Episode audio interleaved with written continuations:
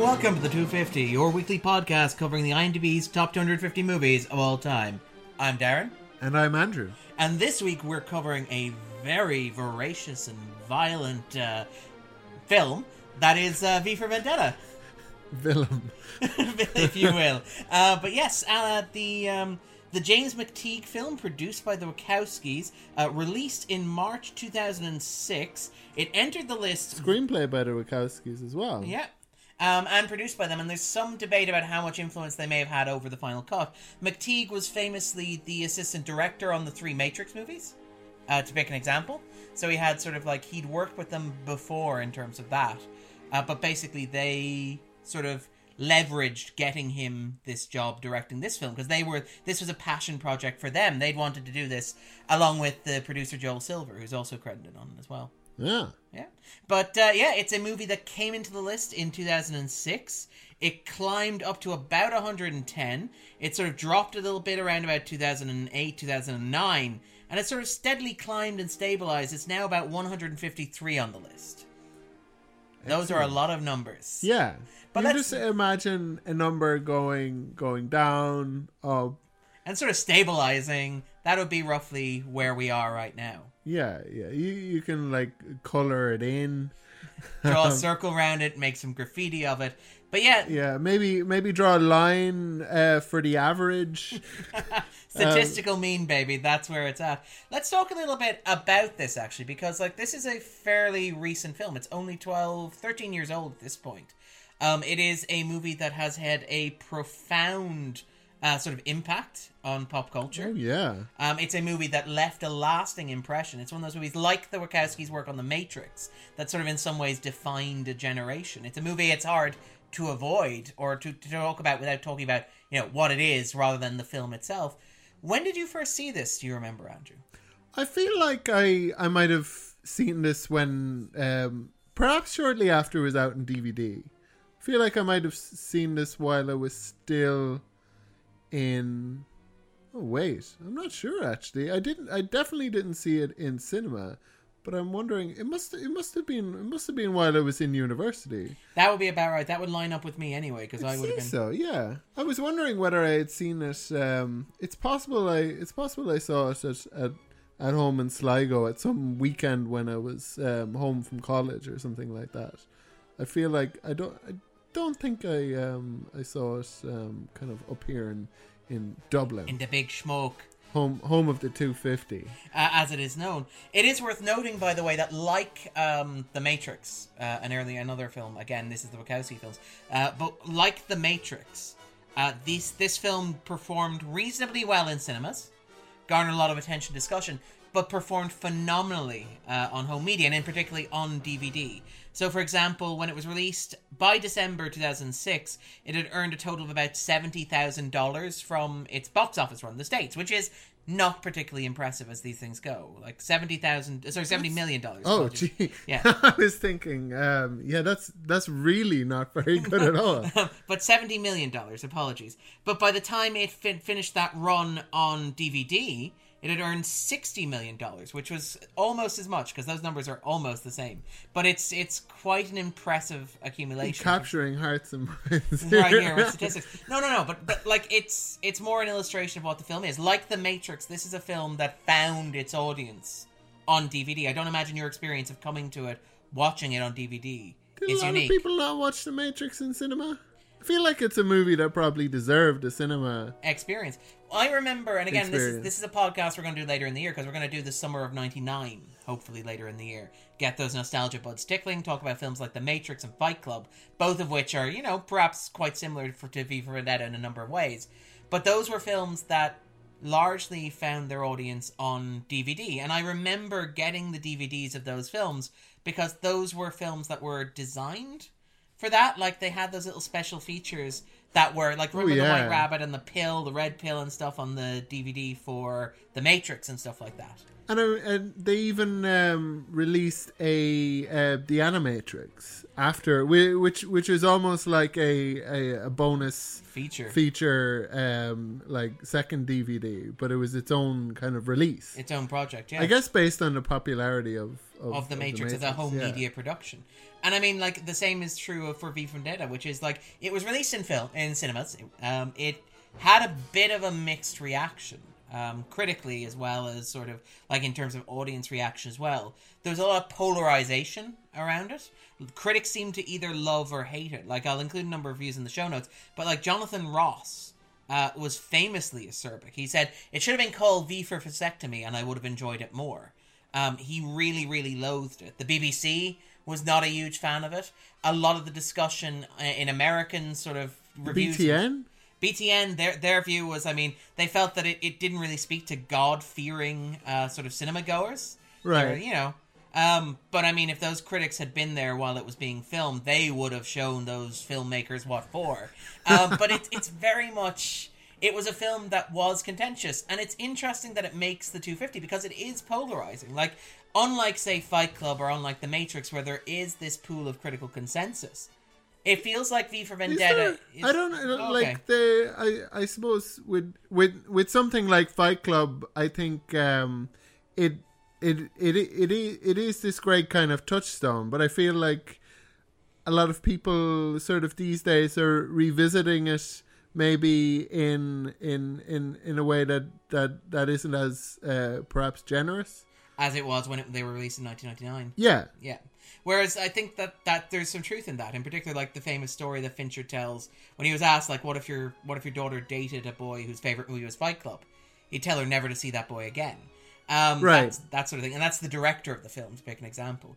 But I think that at the time in 1999, they were very warmly regarded, whereas this landed, and you had very strong reactions for and very strong reactions against and it just seemed to become this sort of lightning rod of criticism and it's it's odd to see a movie that is as polarizing Yeah. as this like on the list like we talk about like the no- you need to have a certain amount of consensus around a film to get it on the list you're never going to see first man on the list for example because that has that controversy at the flag over it Well, You- like like this is a contentious movie, but but but perhaps perhaps it's uh, appealing to the.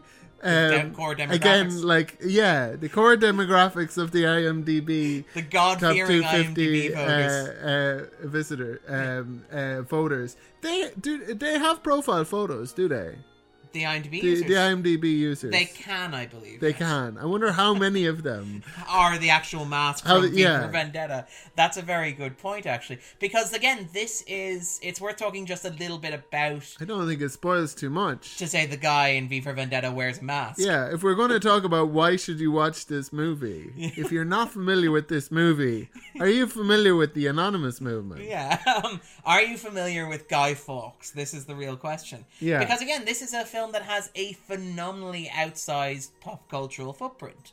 It turned that Guy Fawkes mask into a political statement in the United States as well as the UK and places like that. You point out the anonymous movement where it became a brand for Yeah. them to record videos in the style of, and again, this is a minor spoiler, but in the style of, say, the propaganda videos that V himself records here, where Yeah. he's wearing this mask and a wig and delivering this monologue about how he thinks society should operate. Not only does it, it, like it had such an effect on on on that kind of movement that that then again the movement uh, translated back into popular culture. Like, have have you Mr. seen that episode of um, IT Crowd? I have not. Um, there's an episode of it where there- there's uh, like a guy from anyway. Then um, I, I, I, I, I, I guess we'll put a link to, it in the show note.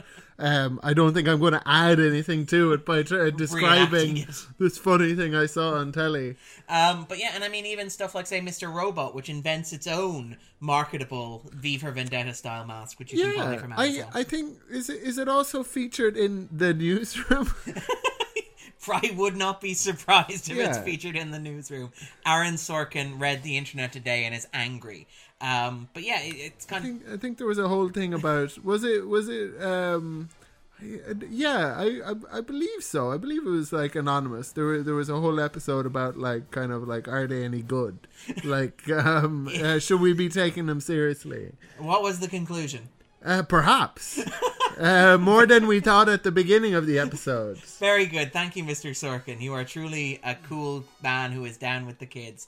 But I mean, this is this is the thing. Like that's a phenomenal level of impact for a film to have.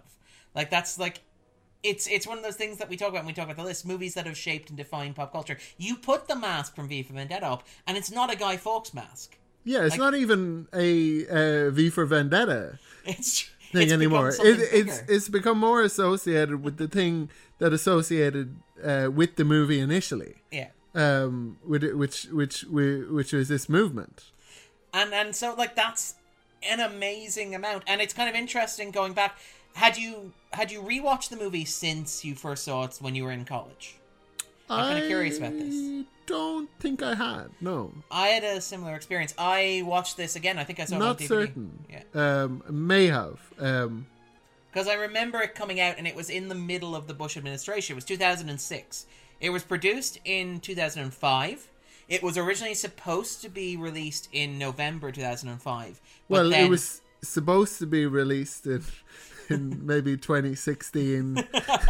2017 2018 it was uh, at some point before March of 2019. Um, maybe. I mean, when it was supposed to be released, it was perhaps. Um, yeah, I don't know. Um, But it- that's up for history to decide, right. I guess. But it was it was pushed back um, actually as a result of the London terrorist attacks, the July bombings, Oh wow! because it was felt that having a movie where the protagonist was a um, a terrorist yeah, would undercut that dramatically. is he a terrorist though, Or is he a or freedom is he?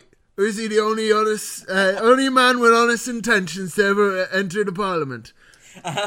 But yeah, it was actually discussed in Parliament as well, because of course it was. Yeah. Um, as you can imagine, a movie about blowing up Parliament, released by a major American studio, in which that's portrayed as an act of heroism, might be discussed in Parliament. It was also discussed because It was written by Alan Moore. Like, like it's not it, it, the this source material is British, correct? yeah. yeah. Um, the source material was written. Half of it was written for Warrior magazine, which is what Moore wrote for when he wrote Miracle Man. Then Warrior magazine uh, went out of print, um, and it was left half finished. Moore then went over to DC. He did uh, Swamp Thing in the '80s, and he did Watchmen. Watchmen did so well for DC that they sort of went back through Moore's back catalog and were like, "Hey, you found this thing you half completed. Would you like to uh, finish Would it?" Would you like some more? Everybody wants some more. Uh, would you like to si- uh, complete it, sign it over to us, and allow us to publish it in perpetuity? And Moore was like, that doesn't sound like a good deal. And DC were like, okay, we'll make you a deal. well, it's not. you, you caught us. yeah, yeah, we, we were telling a stinker. Uh, we'll make a deal with you, Alan. As we will publish this once. As soon as it goes out of print, the rights will revert back to you. This is unheard of. This is a great deal. I mean, it, they're comic books. Who's gonna keep a comic book in print per, for perpetuity? It's never happened before. Alan Moore was It's like, a- "Well, that sounds like a good deal. I'll definitely sign this." It's a better deal than Sinatra, Alan. and then, and then somehow DC managed to keep V for Vendetta and Watchmen in constant print for the better part of 30 years. Moore is understandably still upset. He still feels like he was conned out of that deal. Um, even though DC has stuck to the letter of the law, and we all know that's what really matters here, right? Um, I guess like for them, I think the important thing for DC, It's money. yeah, And, um, and I I think what what Moore might like, rather than DC getting all of the money, it's maybe some money for him. Uh, but uh, yeah, I, I, I, I suppose there, there's a kind of a principle to it too. well, this is the thing, actually. I imagine you will like Moore a great deal. Yeah, Uh, I mean, from what I know of him, yes. He seems Um, like a man who would be very much like if Andrew were an artist, right, redefining his field. I imagine that you would have a kinship with Moore. Moore doesn't actually care about money. Um, Moore famously for the projects that he gets, uh, for the projects that for his work that is sold on. So, for example, the Watchmen movie, the V for Vendetta movie, the From Hell mo- movie, right? He doesn't accept royalties for those. He insists that the I artist noticed that David Lloyd was He credited. uh, credited and, And Alan Moore wasn't. Yes. Yeah.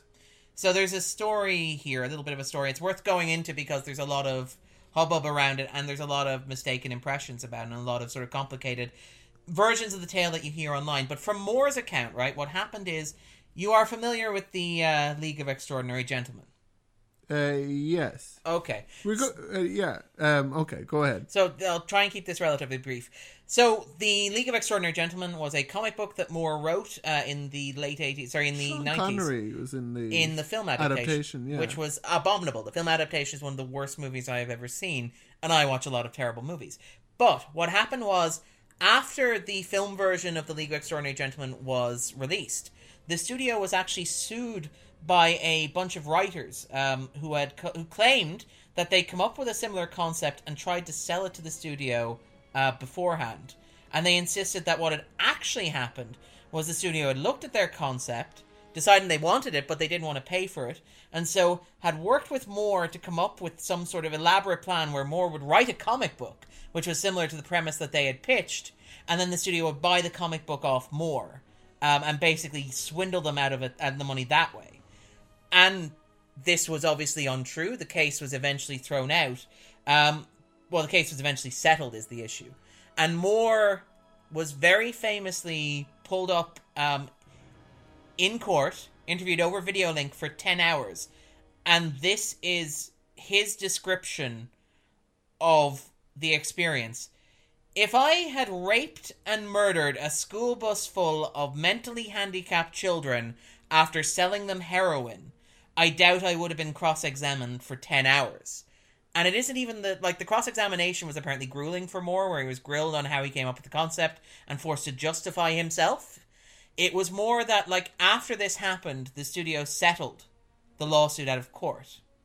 And from Moore's perspective, he felt like he wasn't vindicated as an artist. He felt like the settlement was a concession or an acknowledgement that he didn't his rights weren't fought for as a creator. That he has this hanging over him that people might think that he had stolen the concept or that he had been sort of implicated in that. And as a result, he he swore off Hollywood forever. Um, he basically he said he wanted no involvement whatsoever. He refused to be credited on this film, as you pointed out. Yeah. David Lloyd is, and David Lloyd apparently feels very sad. He's described it as he's described it as watching a Laurel and Hardy movie where Stan Laurel isn't credited. Um, he feels like he's really proud of the work that he did with Moore because he thinks it's the best work that he's done, but he feels really bad that Moore He's humble as well to consider himself the Oliver Hardy. of the set Who, who would probably admit that he had less to do. um, than Stan Laurel. Yeah. But um, yeah, he and and again, this came up during the production of this movie, where Joel Silver and James McTeigue, during the press circuit for this, claimed that Moore had given them his blessing. He had not. Um, and he got really, really angry, and he gave a whole series of interviews about how much he hated the concept of the film, and he hated the script, and he hated the fact that they lied to him. Joel Silver talks about like calling up Moore to apologize for this, and Moore saying, "If you keep talking, I'm going to hang up on you," and then hanging up on him. Moore is a man of intense principle. Um, he is utterly committed to the integrity of his art. He doesn't accept any money for this, but he doesn't begrudge his artistic collaborators for accepting the money. In fact, he insists that they receive 100% of any royalties that are earned from this. He just asks that his name is left off it. And grudgingly, uh, DC and Marvel have sort of gradually accepted that. He's credited as the original writer uh, on later editions of like Watchmen and uh, stuff like his Miracle Man reprints at Marvel. He's credited as the original writer rather than as, as Alan Moore. Uh, but yeah, that's that's that's how sort of that's where we are with V for Vendetta and where we are with sort of Alan Moore movies in general. Is that he's sworn off them and he's sort of refused to have any part of them whatsoever. Well, yeah, it it, it seems like the, the, the, the example there you gave of um, a League of Extraordinary Gentlemen, it very much does seem like the sort of thing that studios do. Yeah. Like we're we're we're we're both fans of uh, the next generation.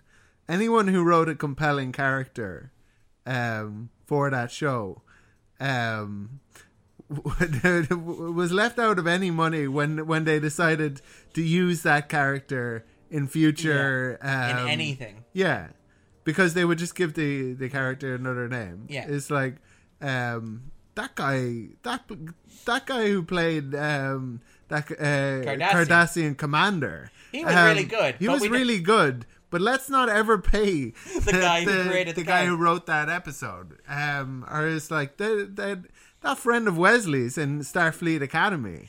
He seems we like could do something could- with yeah. him. But uh, yeah, unfortunately, if we did, we'd have to pay royalties to the writer. That's why, for example, the character of T'Pol in Enterprise is not T'Pau. She was meant to be T'Pau Right. from Amok Time, but they looked at the having to pay royalties and they're like, let's just change the A to an O, the U to an L voila, work of art, baby. Yeah, and they they they'd have to pay the '80s uh, musician as well, or oh, if they. um, no, isn't there an '80s uh, musician oh, called T'Pau. T'Pau? There is indeed. China yeah. in your hand. You're right. Yes. Uh, but yeah, so no, that is uh, so that is why when you watch V for Vendetta, it's not. They also would have had to pay the person who goes. Da, da, da, but yeah, also to Powell. that's how they got their big break. But yeah. yeah. so that that's why V for Vendetta is not credited to Alan Moore. Thank you, thank you, Andrew. Um, lur- we will choose the Lurpa.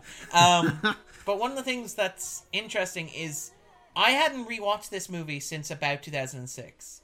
And it's weird how it is at once very much a product of 2006. It's very much a product of the late Bush era, right down to like 9 11 trutherism. And yet, And yet, yeah, and yet, somehow it feels like a movie that has also gotten amazingly more relevant as it goes. yeah, all the kind of false flag stuff is is is is less kind of like it. it it's gotten a bit kind of it's um it's uh nine nine eleven. Is a an, thousand. is is an inside job. It's kind of became uh, nine eleven is an inside job is an inside joke, where where where where you can't really kind of take it seriously anymore. Yeah. and like the the you you kind of make make fun of that sort of um, crack point of view by saying, oh well, like jet fuel doesn't melt steel girders. Um, You're, Andrew is trying to defend his previous truther positions on the podcast. what are you talking about?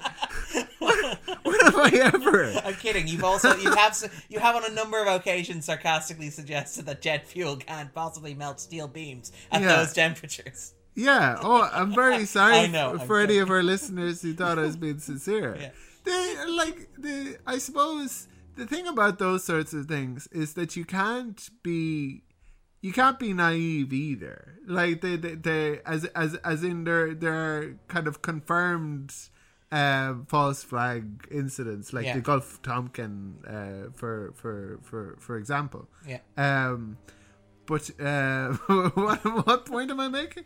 But but, no. yet, but yet it's it's it, uh, but yes, it's very um, uh, timely movie. Even even even and in in some ways, even though some of some of the kind of um, naughty's um, uh, paranoia um, has now become a little bit kind of passe. Yeah. Not that it's not that it's passe in certain quarters, but we're quite familiar with it. Let's Yes. say, yeah. and it, it sort of stands out a lot more than it would have at the time. Yeah. um, because it's become a lot more mainstream, I think. Yeah. But um, we're going to talk about the movie in a bit more depth. But let's ask the three questions. So, Andrew, having watched the movie twice, do you think that V for Vendetta belongs in the IMDb's list of the top 250 movies ever made? Um, that might be. That might be. Might be kind of a tough question to answer. I'd be inclined to say no, but given given the list as it is, I mightn't begrudge it a kind of a low place, or maybe like coming in and out. Would it be on my top 250 movies? I mean, I I credit I I like the kind of subversive um aspects of the movie or the the, the um but I but I but I but I think it's good maybe even great without being excellent like and it, Yeah. it, it, it, and, and it wouldn't it wouldn't be on my my Your two personal my 250. personal 250 and it wouldn't mean as much to me as it as it has meant to to so many other people yeah. but I would wonder whether at this point whether it means the same to those people now as it did then. Like That's I, an I, interesting point. I'd I'd be interested to know how how how many of the kind of uh, votes for this movie are recent. You probably know more about the the, the, kind of weighting of of of quite an old vote versus a recent one. I don't actually. I don't actually have a sort of a track. All I have is the number as it changed over time. I know that it's Yeah. been stable since about 2012. I think that's an interesting point because I mean, we think a lot about the the iconography of the film as associated with anonymous and sort of groups like that, and in terms of like this idea of, of you know net activism and that sort of stuff, and the emergence of this sort of cynicism w- in the w- wake of like you know 9-11 and during the late bush administration. And it's kind of interesting to wonder how at the time that probably would have been like left leaning and like pro obama and stuff like that.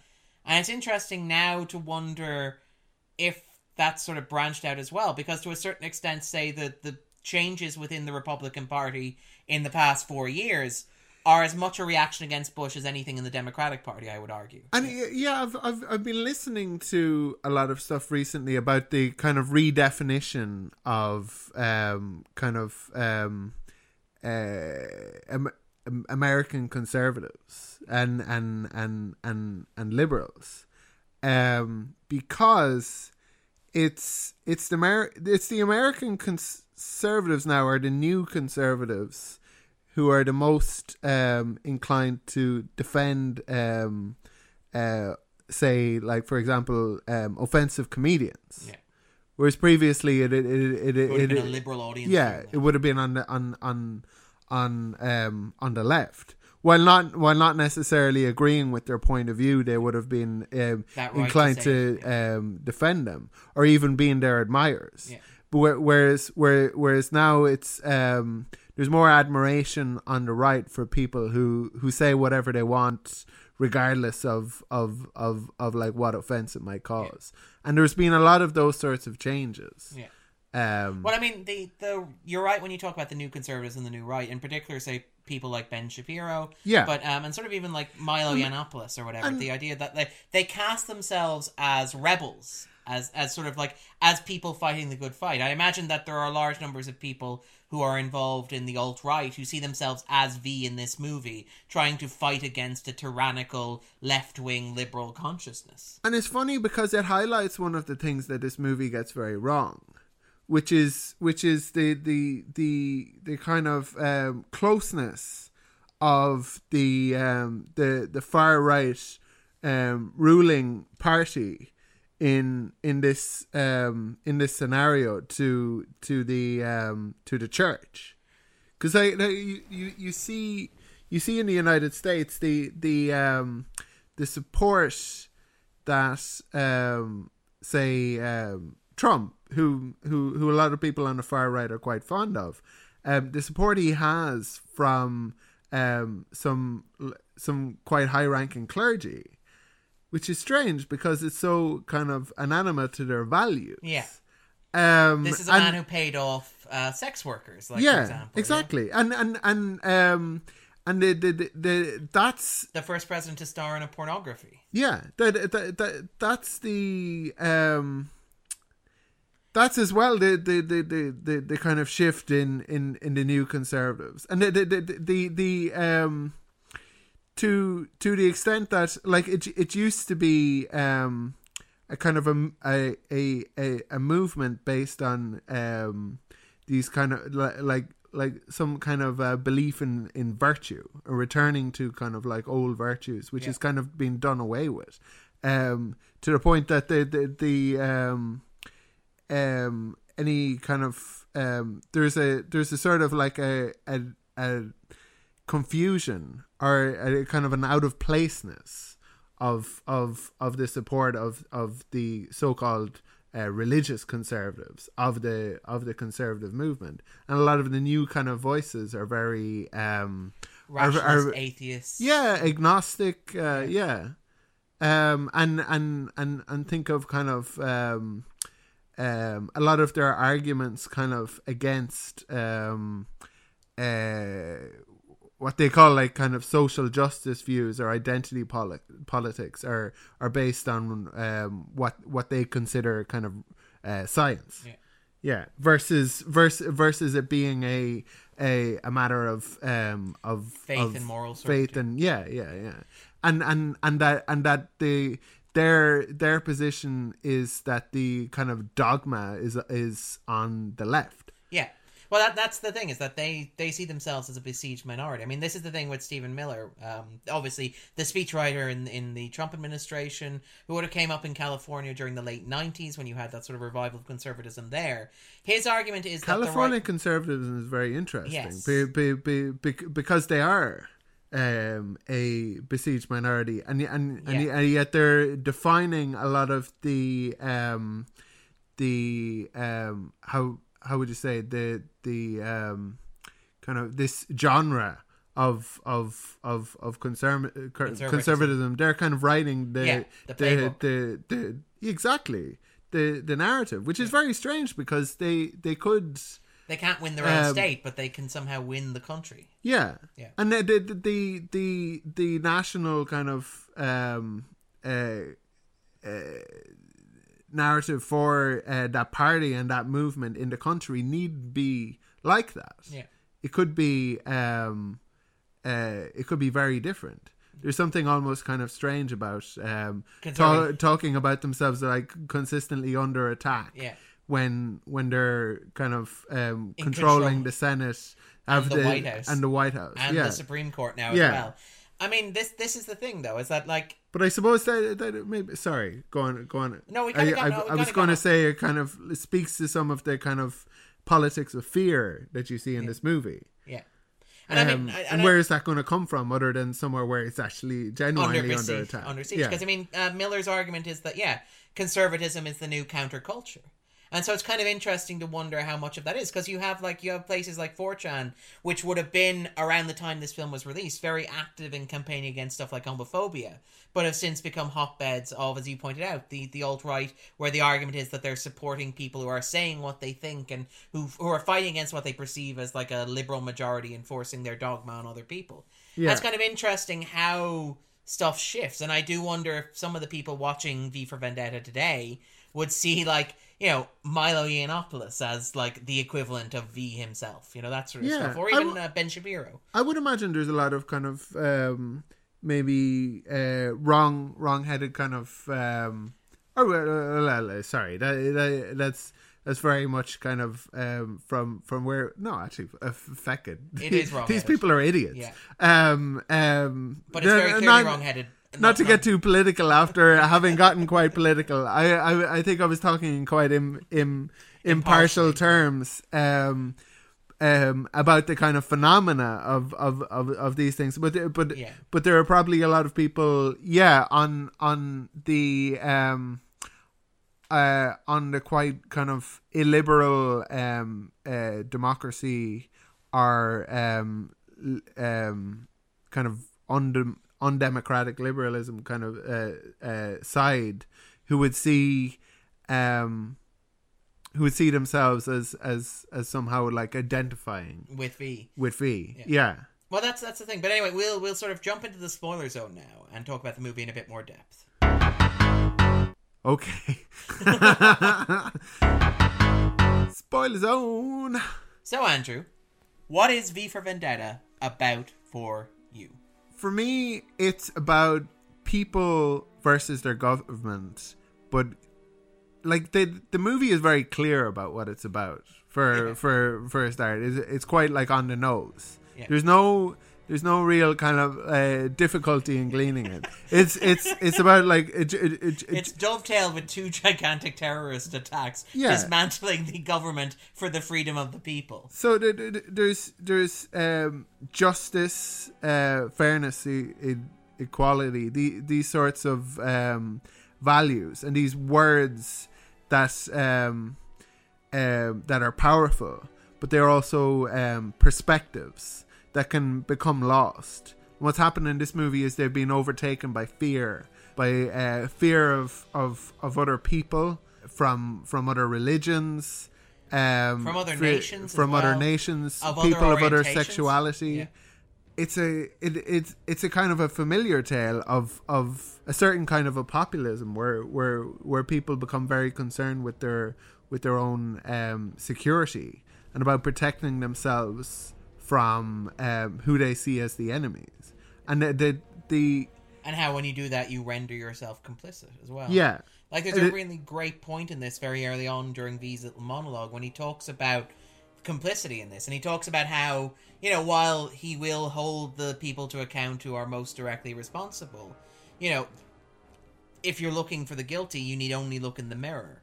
I know why you did it. I know you were afraid. Who wouldn't be? War terror disease and and basically like looking at the idea that everybody who exists in a system like that is inherently complicit in it Yeah, because like we we live um, we in Ireland we live in in in in in a democracy, and we're kind of lucky in some ways not to have. Um, I suppose I've had this argument with people. I feel I feel we're doing quite well. Yeah, relatively Um, speaking. they- they- the rest of the world. like uh, we have our problems in Ireland, um, uh, with the healthcare system and with the ho- with uh, homelessness, especially, um, at the moment.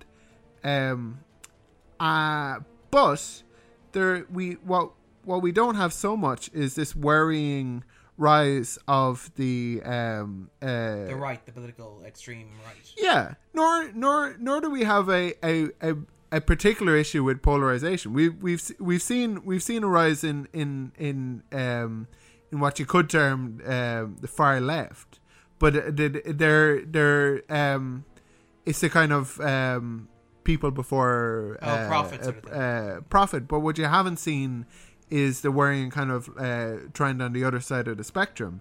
And in in their in their defense, I wouldn't be one of their supporters, but I think I think I think maybe one of the parties that that that have saved us for that is uh, from from that is Sinn Féin because the nationalists in this country have a party, and yet they've um um They've proven themselves surprisingly progressive on a number of points. Like exactly is- so they they they tend to attract the kind of voters who who who would be siphoned off into a Yeah. more right wing, old fashioned traditionalist Ireland sort of party. Yeah, and they- they but but they've always kind of held these very kind of uh, revolutionary um, ideas. Um, they like they're they're, They're openly uh, a sort of a, I think, was it um, was it one discussion I was at where somebody said they're not just Marxists, they're provo Marxists. uh, may have been a summary that I, I, I received of Sinn Féin's politics during a heated college argument. yeah, and, and and and some of the some of the dissent within the party has been kind of uh, people um, people who are who are who are more conservative on Socially, on yeah. on social issues, but I think the party as a whole um, on social issues has been actually uh, more um, conspicuously progressive than some of the other Some of the ma- larger parties. larger parties um, in Ireland, with a with a with a few kind of um, important um, exceptions in certain personnel. Because while while these parties all have their official positions, when it comes to a local level, not all those politicians are willing to stick their head out Yeah. And say, "I fully support." the party's position Yeah, on yeah. abortion, for example, or gay marriage. To pick two recent examples in, in Yeah. Irish politics. So No, the, the, the, the but but in in in a lot of other countries, um, uh, perhaps too many to mention. yeah. um, you have um, this rise to the extent that they're part of the conversation, if not dominating Yeah. The um, Political sphere. the political sphere. I mean, the United States, the United Kingdom, Poland, Hungary, uh, Brazil, any number of other places yeah, as well. um, Austria. Um, yeah. You have um, rise The of issue in uh, the far right in and in Sweden. Um, in France, of course, is not new. yeah. um, but it's still um, a. And the question is, I suppose the question isn't. I, I mean, we're getting very political about it, but but I mean, it's a the political movie. Yeah, the, the the question in France is. Yes, Macron won the last um, election, but uh, will will there will there be will will like it, that was that was kind of like an, a movement to get Macron in power. Will that movement still exist? After um, Everything uh, after his well, yeah, after after Gilets Jaunes, yeah. but but after Macron. Yeah. So like I the the the, oh, the personality as opposed to the politics. yeah, but but uh, like he very technocratic, um, and has a kind of like a, a trusted circle, um, in in in the Elysee, um, and a project as well. This isn't a um, I don't f- feel like it's it's it's a lasting kind of um uh, Direction for France politically. yeah, but the, but the, but the, that that that it was most certainly a movement and a project Yeah. that has a, a, a beginning, has achieved some of its aims, and, And will will and will, um, um, and will then then end. But the effect it's had on the establishment in France, um, I wonder. I wonder. Yeah. Anyway, that, that's that's that's just a kind of a question because it, it was it was it was kind of up to um up to him to to defeat the far right the last time around. Yeah. Uh, To get back to talking about V for Vendetta, it's kind of interesting because you mentioned We it's have to. do, we, do we really have to? Let's talk about politics for an hour and a half. But I mean, the thing oh that's God, people are gonna hate this. um, Maybe people will like us. I don't know. Um, well, Who I mean, cares? Yeah, Who cares what the podcast and we- listeners yeah, want? it's our podcast, and we can do what we want. But the um, the thing with with V for Vendetta is that it was written in the context of the Bush presidency. It's undeniably about the Bush presidency. Podcasts shouldn't be worried about their listeners. Listeners should be worried about their podcasts. Um, I think we got that that's, twisted. that's the message we took from the film.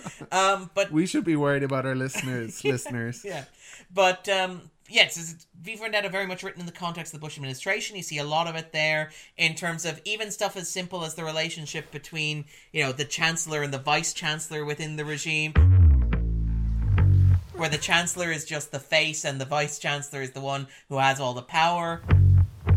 Like a certain vice president who may have been the subject of a recent biography film. But even things like, for example, the terrorist attack that sparked this, uh, Yeah. which again is, is is a change made from the comic book. In the comic book, it's a response to nuclear war. Here, it's a biological attack, which is a very 2000s fear. But the idea that it's a false flag, which is also something that was not mentioned in, in the comic book, because obviously it's harder to do a false flag nuclear attack, uh, as you might imagine. I, it's funny actually. Um, maybe I'm insane, but in 2012, I, I was living in London during the um, Olympics? during the Olympics, and I was genuinely worried. There was there there there there uh, there was a a, a crazy um, wild um, uh, rumor or uh, kind of conspiracy theory that uh, that there was going to be a a, a, a nuclear attack. Um, Okay, and- wow. and, uh, at the, I wonder if when you go looking for stuff in to put in your show show notes, will there be anything? But I remember at the time thinking, kind of, um, oh, I like like maybe this is not beyond the realms of possibility. This is like the 2012 Olympics in in In London. in London. I, I was I was so kind of um um like I, I was never anywhere near the Olympics. I don't think I I think it was one of the few times I watched no Olympics events whatsoever. for fear that if you did, that would be the one where the nuclear bomb and I was in. London at the time. um, but I was thinking like, well, I'm I'm safe enough from like most uh, bombs and that sort of thing. And by the way, there were there were there were there were bombs at the um, wasn't this um, uh, the um, at the same time as the um, gun attack in in Paris, wasn't there also Yes, a were football bombs. game yeah. on? Yeah, Yeah. there were bombs as well during. Yeah. Yeah, Um, so like none, none, none, none, none of this stuff was too outlandish, but I, I somehow got it in my head that like it's likely that that- like something terrible like this happens like quite often very fairly somewhere regular. in the world, Yeah. right? Um, and I thought, so that's tragic enough, and it, it's it's it's tragic enough to live in a city when something like that happens. what are the chances that it's going to a- a- affect someone? Like I, I was trying to think, if something like this happens, how how close am I going to be to it? Because it's always this thing in in in this day and age where it's like so and so, you're the person you know in in the city has marked themselves safe Yeah. after the this is like a, Yeah, you get a, a text Facebook message from some, phenomenon. yeah, you get a text message or something from somebody Yeah. who is in a city where something horrible has happened to let you know that they're okay. Yeah. that's an experience a lot of people can relate to. Yeah, or you contact somebody to make sure of- that they are. Yeah. yeah, So this the there there there were parts of this that felt very um, uh, real, um, and yeah, that's uh just a kind of reality. But it's very kind of like naughties and um, um, I guess the teens as well, sort of um, experience in the last kind of nineteen years or eighteen years. We've gotten used to that level of just to this kind of reality. Yeah. yeah.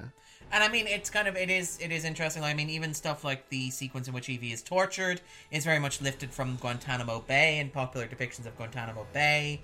Um, little things like that, for example, that mark it as a product sort of of the time almost.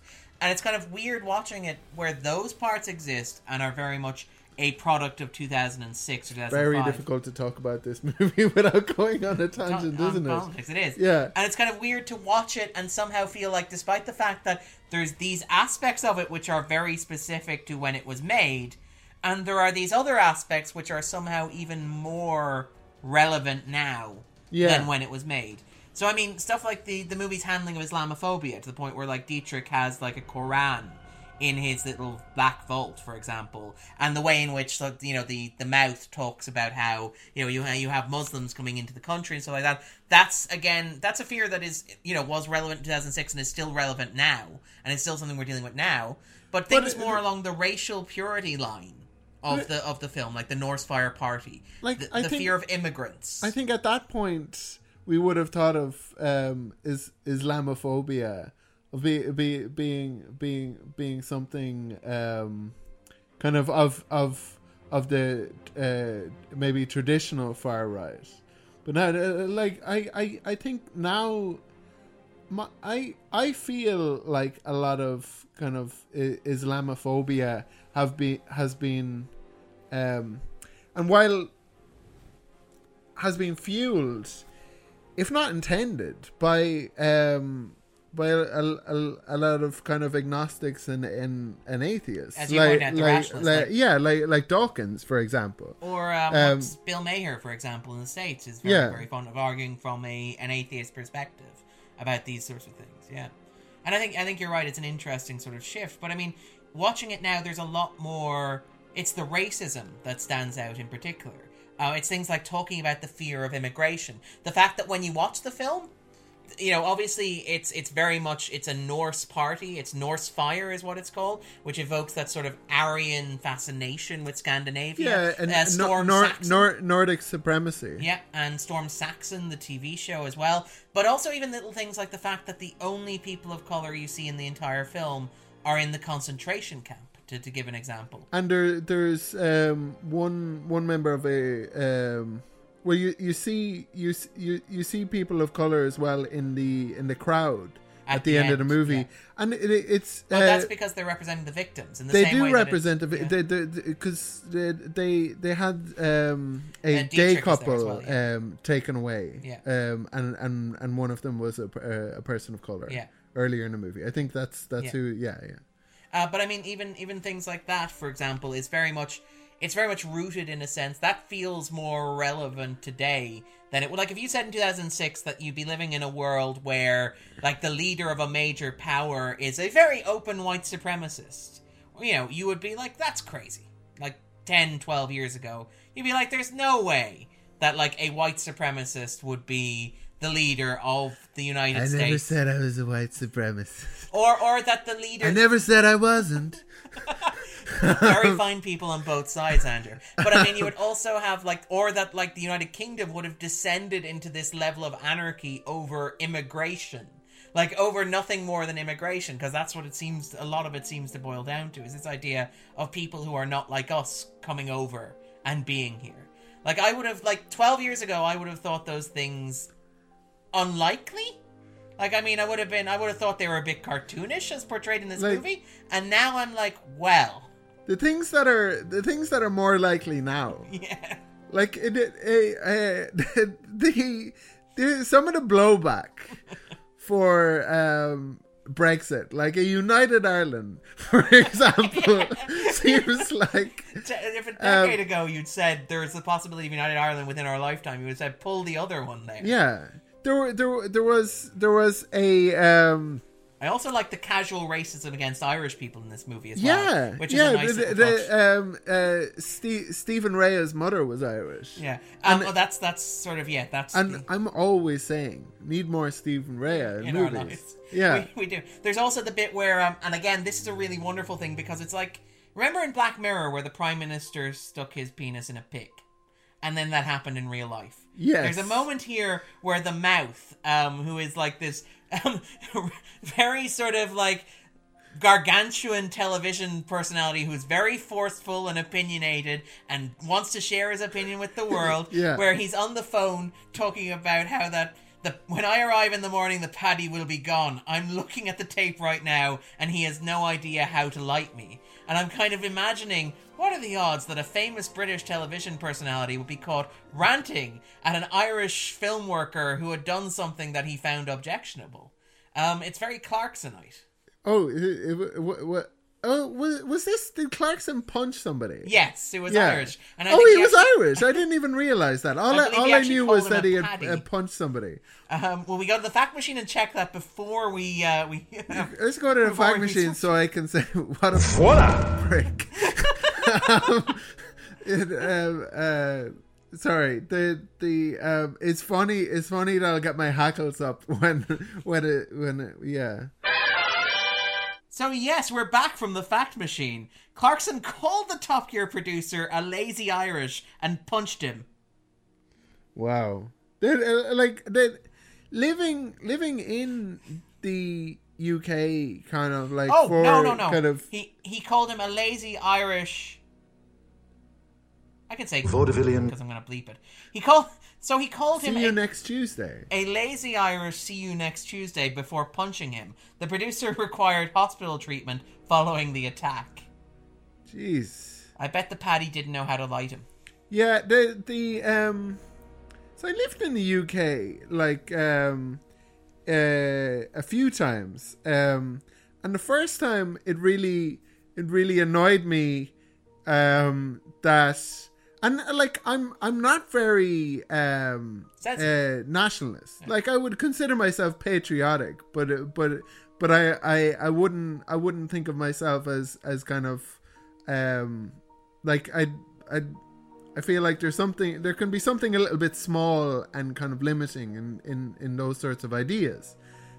But when I was in the UK, when when people don't get that you're that that you're not um, part of their country or, or empire, or they're confused about what kind of status you have, um, I, I, I it, it would it would just kind of it would make me really angry, and um, and actually, I think I preferred that the next time I was in the UK, there was a lot of kind of like anti-Irish kind of like uh, uh, jeering, and I was like, oh, thank God, you realize I'm different. Finally, I'm being acknowledged. yeah, yeah, yeah. You, you, you know that I'm not part of this country. That's good. um, um, uh, no offense, but uh, But I mean, um, yeah, and again, like it's interesting that this anti-Irish sentiment is portrayed in the film, and I would have been like, no, the British are pretty cool with us being our own nation with a unique identity. I mean, lots of them are. I know They're- lot of them they- are. they- Yeah, to they- be clear. the thing is that that like they're they're they're not they're not an homogenous group. Like Yes, what no, to what what one of one of one of one of one of my great friends. Uh, the first time I met him in in in in in London. Um, uh, the first thing he did was apologize for his terrible treatment of, um, of, of, of, of the Irish. It's uh, like that Harry Enfield character, uh, the, the, the German kind of on the tour bus who says like, Those buildings, they're not there anymore. It's because of my country's terrible conduct in the war. and um, but yeah, it was it was it was essentially like that. It's like oh, um, I forgive you. Yeah. On behalf of the Irish people. famine was very bad. but at the same Sorry time, you have yeah, at the Uh, same time you have members of the British government recently, which are like, you know, that famine. Th- that was hilarious. Yeah. Like, like, the, it, the, like the, that's the thing is, is that like it's the great thing about Brexit is that it it's it's done away with a lot of the kind of uh, any any lingering sense of inferiority that, that that we had. We uh, it, it makes us feel like like like Britain were never really like fully committed to the to the European Union um, project. Union. Um, but they were a big country and a member of the European Union. Now they're they're um now now now we're the um the the More- Europeans. Yeah. So like we're we're we're part of the European Union. Uh, and and and like as as naive as that can can can be and I know the EU is is far from from a Perfect. perfect institution, but you can change it when you're in it Yeah. um, versus you can when you're and the, the, the but the thing the yeah the hilarious thing about when when when they started talking about like um what if there are food shortages in Ireland there will be food shortages in the UK I mean we shouldn't laugh about that sort of thing Yeah. nobody is going to starve but uh, uh, and and and uh, nobody's going to starve in Ireland as well. We might be short a few Marks and Spencer's pre-packaged meals, but I think we'll do fine. We're fair, we're we're we're one of the most food secure nations in, In the, the world. world. And and and, And and, have- the UK have to stockpile food Yeah, in preparation for, Brexit. Yeah. And you have uh, Priti Patel, who is an MP, saying, well, if they don't negotiate with us, we'll just starve them again. Uh, which is, you know, kind of one of those great. Britain really hasn't moved on that Pretty far. into- Patel's publicist got in touch to say, what she actually meant was. But yeah, it, it's kind of it is interesting though how the movie has sort of aged in those in in that regard and do you know what else they predicted? Gogglebox. with the audience watching television. Yeah, a lot of this movie is watching people watching television. Yeah. Um, which works. Oh, and and they predicted Black Mirror. Do you, do you know what Black Mirror is? It's the it's it's it's it's when when, your phone is turned off and you can see your own face. Yeah the the the the the moment where Jer- Jeremy Clarkson is killed, he turns off the television and, And is in his standing there. reflection, Yeah. of the television in Um, the Black Mirror. um, as it were. But I mean, like, what's interesting about this is the film was regarded at the time as being relatively controversial for obvious reasons, featuring the destruction of Parliament. Yeah. It was also discussed in Parliament because apparently the film got preferential access to the streets around Westminster for filming various scenes. And it's argued that how they got that was, again, they hired Euan Blair, who's Tony Blair's son, as a runner on the production. And apparently, uh, their their permits were rushed through, according to Stephen Fry, which sparked a sort of a minor controversy within the UK. Stephen Fry famously appeared in this movie. I think you pointed this out because when he got the script, he couldn't turn down the opportunity to be beaten to death on camera. That was apparently what got him to sign on to the project in the first place. It's like I've never been beaten to death on camera before. It feels like one of those things that I should have done, so I'm gonna do it. Um, if you if you believe him about those sorts of things. Wow, It's a it's a great bucket list to have. But one of the things what else is on his bucket list? things that I Probably want, not too many things. I imagine if we got down that far, if considering he hasn't been in like uh, That uh, many that films. many movies, no. um, but Maybe he wanted to play Oscar Wilde and get beaten to death. and it's like both of those done, baby. One of the interesting things about the film, and I'm kind of curious to get your perspective on this because you are more of an old school sort of uh, liberal, sort of anarchist. You would uh, you would have engaged more with anarchism than I, would have. How how however I, I I've never I've never identified with the kind of violent um, revolutionary anarchism that that say The like a Mikhail Bakunin might have espoused. This The whole kind of like the deed. yeah, and the the the, the destru- destructive urge being a, a also a creative urge, and He and, wrote that those before he was of an ideas. anarchist, right? If I remember correctly. Uh, uh, Bakunin. Yeah. I'm not certain. Oh, okay. Uh, but it, he, he, he, I, I suppose, um, I it's been a while actually. I think a lot of what I discovered about Bakunin was through the the, the Francis Wheen, um, uh, Karl Marx biography. Oh, cool. But um, it's um, I I like I'll almost there there there's a generous interpretation you can make of this movie that it that it, that that that it that that it tells you um to to apply some kind of nuance to it that this isn't a literal kind of um Manifesto. uh, yeah um or kind of a description of what of of of, blueprint of yeah that that that, that, several several several times um it's alluded to that the, the that the artist tells lies in order to tell the truth Yeah. whereas the government tells lies in order to to um Obscure the truth. obscure the truth.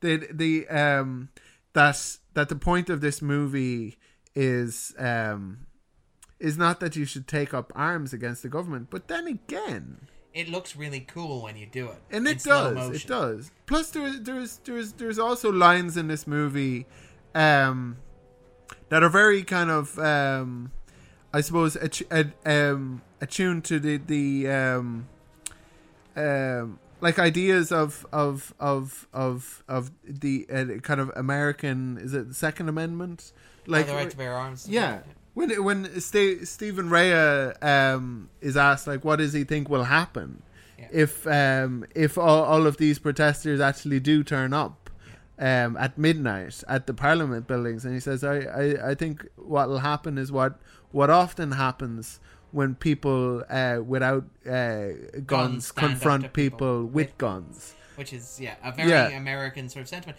It is worth noting, by the way, that like some of the changes that were made to the script, and this is I'm going to quote from Moore uh, in full because Moore didn't watch the film, but he read the script. He read the script, and he he was content to be quiet up until the point where he was quoted as having endorsed the film. At which point that seems to have ticked him off, and he went sort of full, full proper sort of uh, critique on it. As far as I'm concerned, the two poles of politics were not left wing or right wing. In fact, they're just two ways of ordering an industrial society, and we're fast moving beyond the industrial societies of the 19th and 20th centuries. It seemed to me that the two more absolute extremes were anarchy and fascism.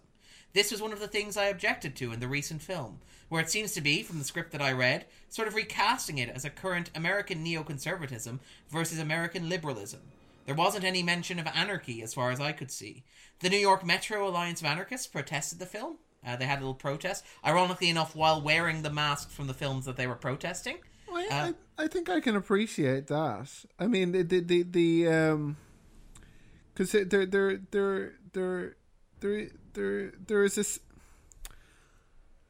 In way, in ways, it should be right up their streets, um, but it, it, the there there well, I think I think that like that like that line about the guns and like the Second Amendment stuff that you're mentioning, this is a movie very much geared towards an American audience in a way that the comic book wasn't. The comic book was written by more as a commentary they- on they- like Thatcherism. nineteenth and twentieth century anar- anarchists, um, kind of all, all, although there were a lot of, um, although there were a lot of kind of wordy, um, uh, uh, uh, movements, and and you could kind of like uh, throw in, um, kind of some some of um, uh, Gandhi's work in in in India and um, in the um, Spanish Civil War, some of the kind of collectivism there. Um, but the the the most well known um, events were like the the the, the murder of of of uh, McKinley and um, of course the the, the um, Archduke Ferdinand. Ferdinand. Um, but there were a whole spade of them. Um, the, the the these kind of um, anarchist assassinations and terrorist um, uh, incidents yeah. um, caused by anarchists. So, uh, like, it, it, it doesn't seem like having guns and um, using them is something that's um, exclusive to American conservatives um, who who want to protect the Constitution. Yeah. It's also something that that that Applies more universally. yeah. It is also worth noting that again, another quote from Moore, who is full of fire. Actually, Moore is a when he's when he's on, he's on. There's a lot of sass there. Um, they don't know what British people have for breakfast. They couldn't be bothered. Eggy in a basket, apparently. Now, the US have eggs in a basket, which is fried bread with a fried egg with a hole in the middle. I guess they thought we must eat that as well, and thought eggy in a basket was a quaint and old world version. And they decided the British Postal Service is called Fedco. They'll have thought something like, well, what's a British version of FedEx? How about Fedco? A friend of mine had to point out to them that the Fed in FedEx comes from Federal Express. America is a federal republic, Britain is not. Well, did they change it though?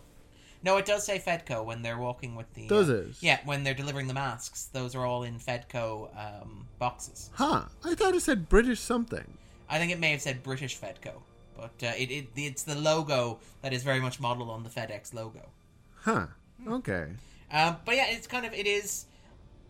But I think that there is something in that, in that I think that the Wachowskis and McTiernan were changing the film to comment McTeigue? on uh, McTeigue. Sorry, apologies, McTeigue. Were changing the film to comment on America rather than the UK, um, and that they were sort of using Britain as a way, the British setting as a way to say something about the Bush administration. Yeah, and and like like I said, I th- I I think if you were being very generous, you could say that kind of this is a message of um of resistance that's told in a, a in an exciting way and it's not a, a a blueprint for violent revolution but like like I believe you can you you can make quite a compelling movie um, about um, resistance with it without without without um, ha- Endorsing. having so yeah without endorsing all of this kind of comic book violence, which is all very cool and everything. I mean, But- have you but- seen those daggers move in slow motion with the speed trip effect? They're awesome. Yeah, Um, and, and and there's also kind of but, but it's like lines in the movie. Yeah. And the- he he said he's he he has that line from Macbeth where it's um, I dare do all that, That may become a man. yeah But there's the also the violence can be used for good. I think he states at one point as well, rather bluntly. yeah Um, I mean, it is worth noting that, like, having read the comic myself, the comic version of the Don't get me wrong, violence is everybody lots loves of fun. violence. Yeah, it's great fun. Not sure it's a great way to restructure a society. To be No, clear. genuine, but it's not, it's just not very enlightened. I like I like the idea that Bakunin was right. It is an act of creation. It's an it's an act of artwork. It's beautiful. No, no, no. I, I, I, I disagree with that. I think destruction is destruction. Um, the, and and and um, and it's wrong. But but but this this this is also, by the way, it it it it's an argument that's very um that's very relevant now because um as well because there there's a culture war and I I I suppose um it's difficult I, I I guess to to argue that that's at least um whether whether it's a thing it's certainly understood as a thing. Um and that it goes beyond kind of um arguments um on kind of the internet or on campuses Yeah. um it's also a question political debate. even. yeah it's also a question of, of is it okay to punch nazis Yeah. um, and I, I think generally the consensus, at least among uh, uh, people my age that I know kind of online, is that yes, it is.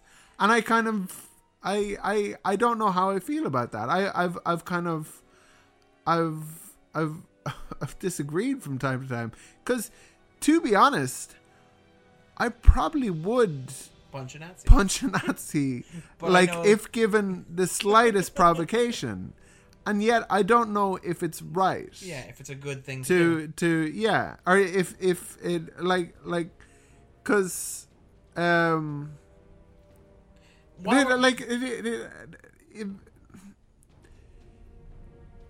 yeah anyway like it, it it can sometimes happen in in in our city that we'd overhear somebody shouting at somebody of color and and and i'm i'm kind of um i i Yeah. you know i i Yeah. i, I feel like um re re re reacting um against that person who isn't who isn't attacking somebody physically but is um, attacking somebody verbally, and uh, like it's it, it and, and uh, whether whether whether it's right or wrong, it feels good to want to do that. To Yeah. want to punch that person.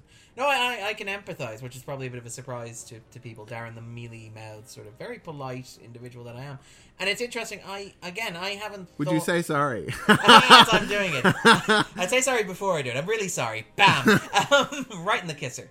Um, Yeah. But no, it would be like um, that's the thing is that I I have those same anxieties and uncertainties.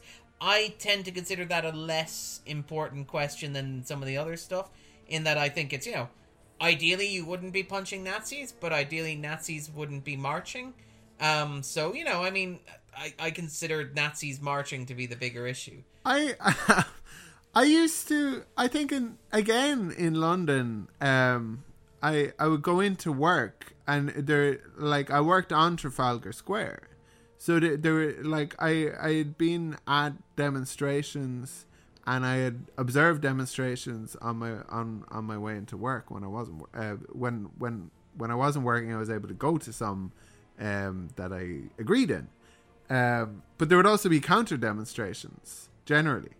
Um, and there was a kind of a free Palestine demonstration in Trafalgar Square, and the the EDL, who are the English Defence League, Oh, um, ha- had staged a counter demonstration, and they were cordoned into like a little kind of um, triangle of of of maybe Of like seven or concentrated eight people. Yeah. um and my delight was that because like the police had them in a pen. Um uh, my delight was kind of like walking past them on the way to work and just like giving them the the wanker sign. Gesture. The- the- you know uh, sh- sh- uh, shaking your open fist kind of like up and down and it's like um uh, that that that was always like so much fun, and I, like um I, but if if presumably if that had been a situation where there weren't police there and there was a demonstration that I was a member of and a counter demonstration open um uh, of of of the EDL what is going to happen Yeah. they're going to attack us. We're going to. I mean, the choice is either defend yourself or don't defend yeah. yourself. Um, I think Defend yourself is the reason. defend. Uh, I mean, I mean, the difficulty is that I've kind of like gone forward and back with Yeah. this sort of thing, because I've I've I've had situations like in in in my teens where somebody has wanted to fight me, and I've just let them punch me in the face, and then said like um like are you done? I also did something like that. Yeah, and the the and and then again, I've had I've had situations where of of of of def, um, defending myself quite a bit. Perhaps a bit, yeah, more than I, more than was really necessary. But yeah, Well, uh, No, I no, mean, I- uh, like, yeah. I, I, yeah, where where where I've certainly not um, let somebody punch me. Um, it- it- one of, again another moment in the film that's arguably aged remarkably well is the dis, the scene in which Finch is talking about what's going to happen when his partner asks him what he thinks is going to happen, and he says somebody will do something stupid, and you get a scene in which a police officer shoots a young woman who's just doing graffiti. She's holding the little can, and she's shot through the heart by this police officer, which leads to this massive, sprawling civil demonstration. Which again feels like if it were done today, would feel almost heavy-handed as a commentary on things like obviously Ferguson and and like movements like that. but it, it, it's, it's, it's stuff um, that was closer to the time, like the the um, the shooting in um, in London of a um, he was a Oh, uh, yeah, he's a, a Brazilian gentleman yes. who I believe it. um, we might have to consult the fact machine. I I, I, I, I think if we're going to mention him, we should probably say his name. Yeah. All right. So let's go to Um, the fact machine, and we'll be back in a moment. So Jean Charles uh, de Silva e de Me- Me- Menezes.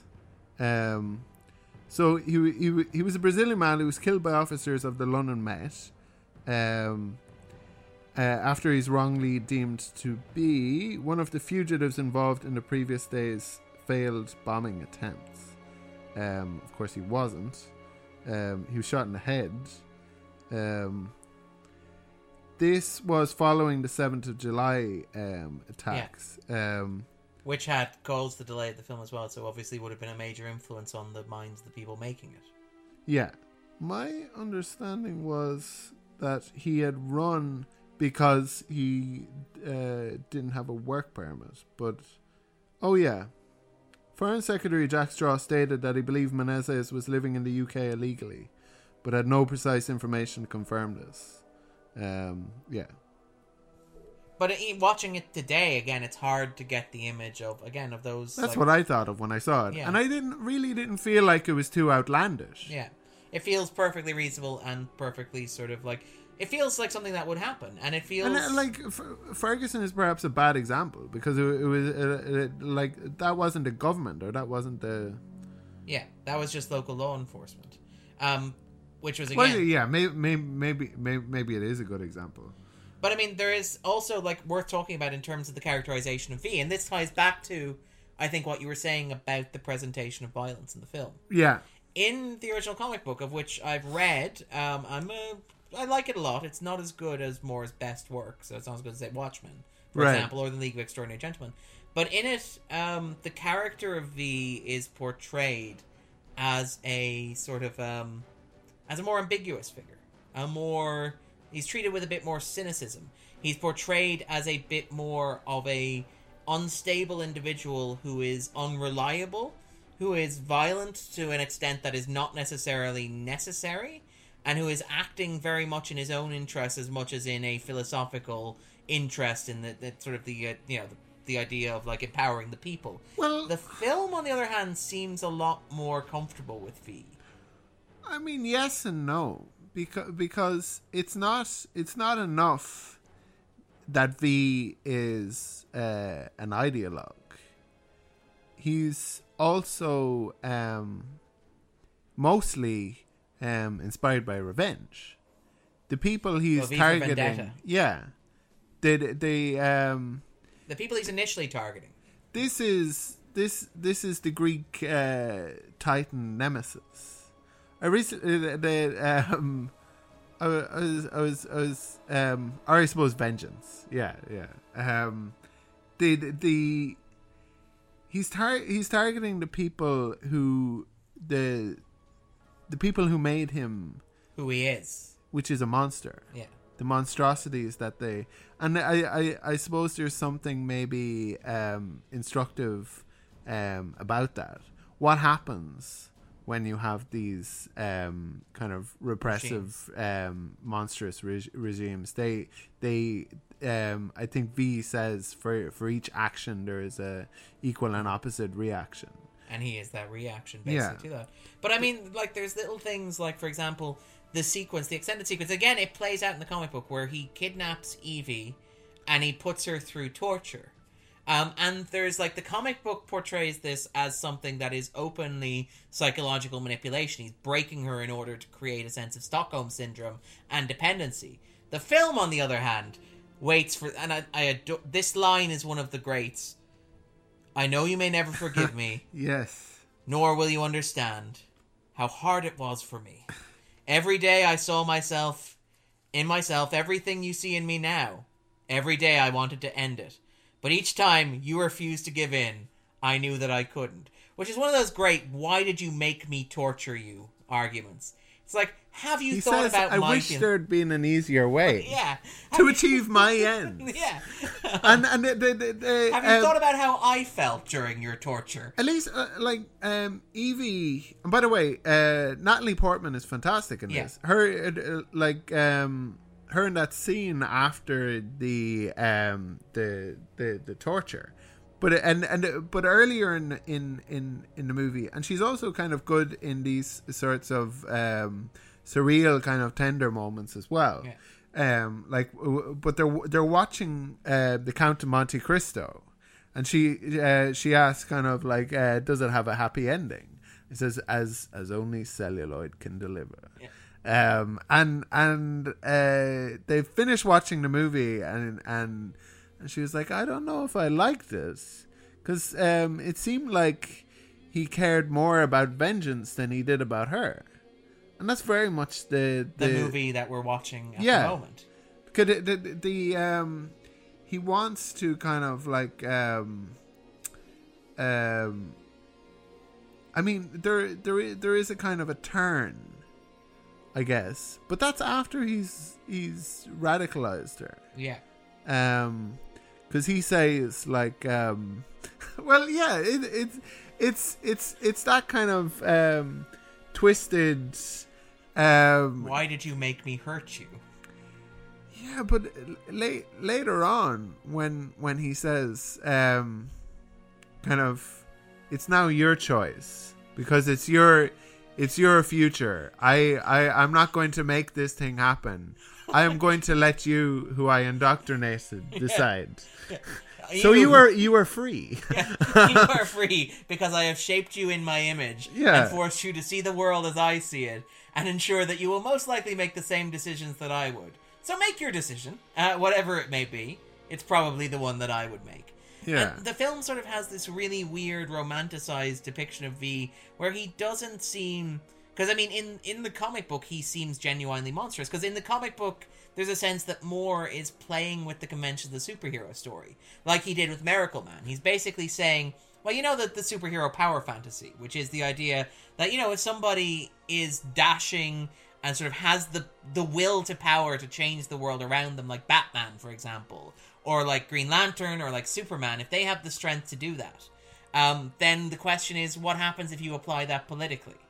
So like V in the comic book seems like Alan Moore asking well what if Batman were an anarchist? Wouldn't that be kind of terrifying? Well he probably wouldn't have all the money but still aside from that.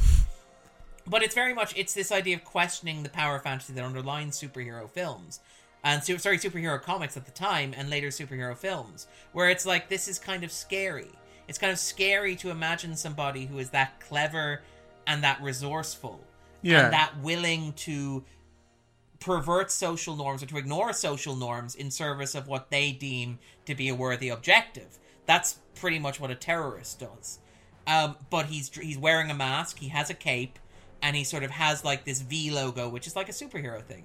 Whereas the film seems to be more earnest in its portrayal of V as a superhero. Where and again, this is the thing where as you pointed out, the coolness of the slow motion shots. Like I mean, whatever the film says, those shots will still look cool. V will still always look really impressive when he does all that cool stuff. Yeah, and let, let, let, let's pour one out for a moment for those who are just following orders. and got brutally, brutally murdered by him. But that's Um, the thing is, uh, it doesn't matter if they're just following orders. They're you still know, complicit. because they're Nazis, Yeah, right? they're still complicit. Yeah. That's the question. Um, and I It mean, does feel wrong though to to see like all these kind of like police get a kind of um, not even the police, like the, the guys who work at the at the studio, presumably, like the ones he dresses up in his V mask and like charges one of them down the hall to get shot by the police. That dude was probably like a janitor. He was probably like shot so sweeping the many times in the legs. Yeah. Was that was that intended to kind of make you think like it's okay? No one innocent was shot in the face. they Also, were just crippled. yeah, for life. Yeah. Um, and I mean, like this is the thing. By the way, do you know how they make those fight scenes look as cool as they do? Um, Lots and lots of CGI. No, no, Wachowskis. Uh, yeah, the Wachowskis are a huge part of it, but the way that they did it was they shot the um, they shoot the scenes in half time, and all the stunt doubles who aren't V move at like one and a half speed, and V moves at regular speed, Ah. and then they obviously crank it up to regular speed, so V moves twice as fast. So And- they they they they get they get um stunt double so like uh, they they they they get stunt actors who are made of feathers so, so that when V punches them they'll just sort of fly. But I but actually like that's uh, that's being shot like At a super slow Normal speed. speed, yeah. it's really awkward. The V takes a cigarette break while they're flying through midair. Um, interesting enough, four actors played V over the course of the film. Uh, Hugo Weaving was one of them. James Purefoy, the actor, he famously signed up to play V and quit after four weeks because he couldn't. He felt like he couldn't articulate through the uh, through the mask. And some of the Why footage. did he have to? Well, I mean, yeah. Um, when when when you go kind of played uh, Darth Vader. It's just like I'm kind of worried that, that that some of this uh, stuff isn't going to sound very good on the movie. And um, no, that's not what he sounded like. He was a Scottish gentleman, and he did sound terrible. But some of that might have been a mask. Yeah. But also, Um, he mightn't have sounded great. I don't know. But I, lo- I love that James Purefoy was like, I can't be heard through the mask. I quit. And uh, Hugo Weaving was like, I can't be heard through the mask. But don't worry, that's why ADR exists. Yeah. Um, so I can record it afterwards. Also, the two stunt doubles who duplicate, because obviously um, the, the Purefoy, the scenes that were shot with Purefoy, the film was shot on 30 for $36 million, which is a relatively low budget. It was shot, I think, in about 30 days, which is a relatively short amount of time. And to do that, they also they use some of Purefoy's footage in the film itself. They also use the stunt doubles. Um, the stunt double for Hugo Weaving, I believe, is David Leitch, who you may know as the director of John Wick and John Wick Chapter Two. Oh wow. because obviously they were all stuntmen before they started directing. Yeah, I there. Um, I hope that the, the stuntman who landed on his head in a fight scene got a suitable amount of hazard pay Yeah, yeah, yeah. because that couldn't have been intended. like there's a guy gets knocked up in the air and falls on his neck. It's it's pretty horrendous. Like Yeah. I hope that guy is okay. Um, Did it make the film? Did it- Yeah. yeah. Um, but yeah, before before we sort of talk, it's worth noting, by the way, is so Hugo Weaving is great here. Hugo Weaving is great in general, but he's pretty great here in terms of like playing a character without showing his face at all. Now you can see it sometimes in silhouette.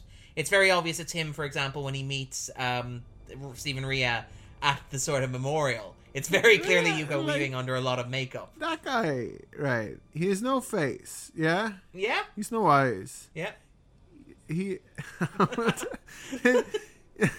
Remember the thing that you said was like my favorite thing in the world. He has no penis. As we noticed in silhouette, yeah, that shot of him in silhouette. Wouldn't you be mad? By the way, Yeah, I've been kind of um, uh, I uh, ob- object to that characterization of me. I think it might be slightly misleading, but that's okay. Like it's fine. But I, I, I, love, I love the idea. He's a That, Ken doll. I love the idea that Andrew's like, You all, see- you all his see- motivations make sense now. You see, he's uh, like naked Shaking in his the fist. fire, like ah.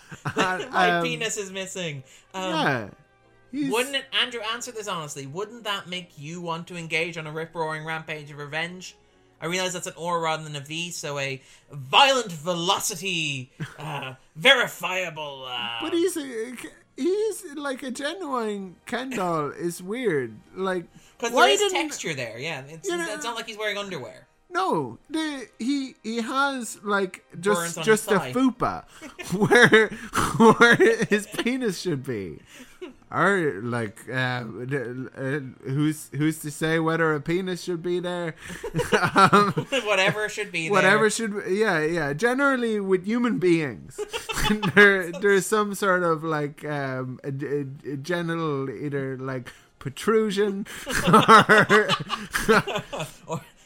Thank you, Andrew. or whatever it is that women have and this is why we have guests on to talk about the important issues. Um, actually, this is an interesting sort of point. Uh, because the Wachowski... is it I'm, I'm really glad Well, because Uh, it does. It provides a nice segue into talking about one of the interesting themes of the film, which is the the Wachowskis' sort of siblings, which are um, Lana and Lily. Now, um, they were when they made the film. They were Larry and Andy. Um, right And looking at their films going back, there's a lot of transgender themes that we read into their work. It's most explicit with their recent work, like say Cloud Atlas, for example, or even if you want to pick like uh, Sense Eight. you're a big fan aren't you I, I'm actually I haven't a very, seen I'm it a very huge fan of Cloud Atlas. Um, but one of the things is that like going back, people have sort of read into their work. So their film, their early film, like Bound, for example, uh, which is a low budget sort of, um, it's a kind of a, it's a lesbian film with Joe Pantoliano and Gina Gershon in there as well. Uh, but even the Matrix, which is very much about your body not really being your body and waking up and having a consciousness that is quite different from your body as it actually physically exists, and the reading of transgender themes into that, and the idea of awakening and how that changes your self image. is that a stretch or is that something they talk about? Uh, they haven't talked about it. They're very, very private about it, understandably. Um, I mean, like, this is I the mean, thi- they they uh, they can be trans and and make movies. that are not exploring those particular themes Yeah. explicitly. Now, to be fair, they have talked about, like, Sense8 obviously being, and Sense8 is very explicitly.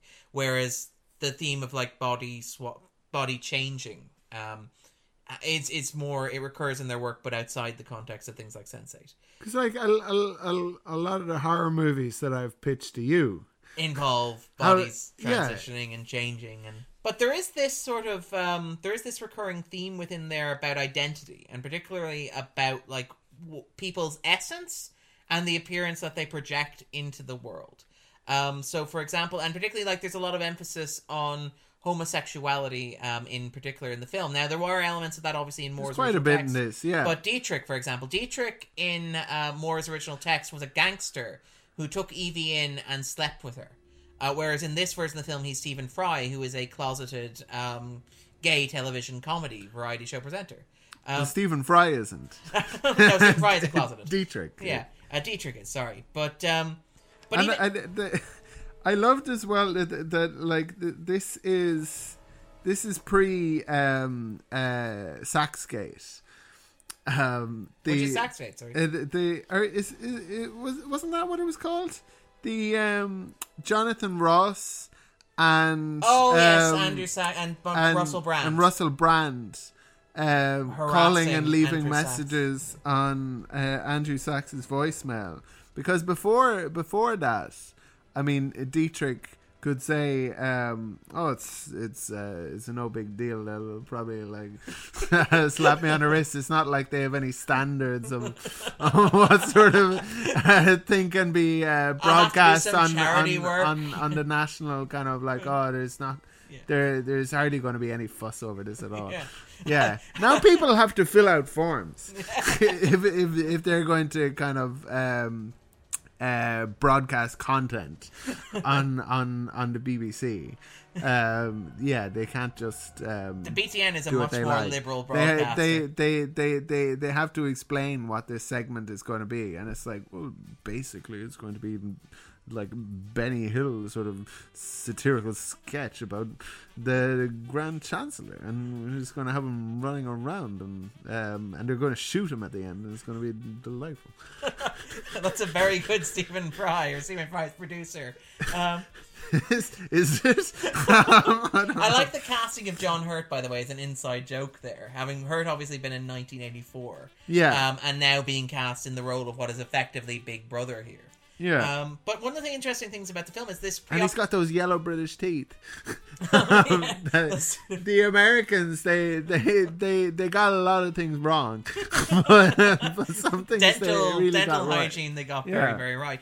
But the issue is that like so. But back to the, the point, which is that there's a lot. yes, please. No, no, but there is there's a very There is a strong fascination in the film with the idea of like the closet, and in particular the idea of people who are forced to live in identities that are not necessarily their own, um, and are trying to adopt identities that are not necessarily what they were born into or their social functions are, but that express their true identities. There's a moment where V says, for example, to Evey, "There is a face beneath this mask, but it's not me." I am no more that face than I am the muscles beneath it or the bones beneath them, for example.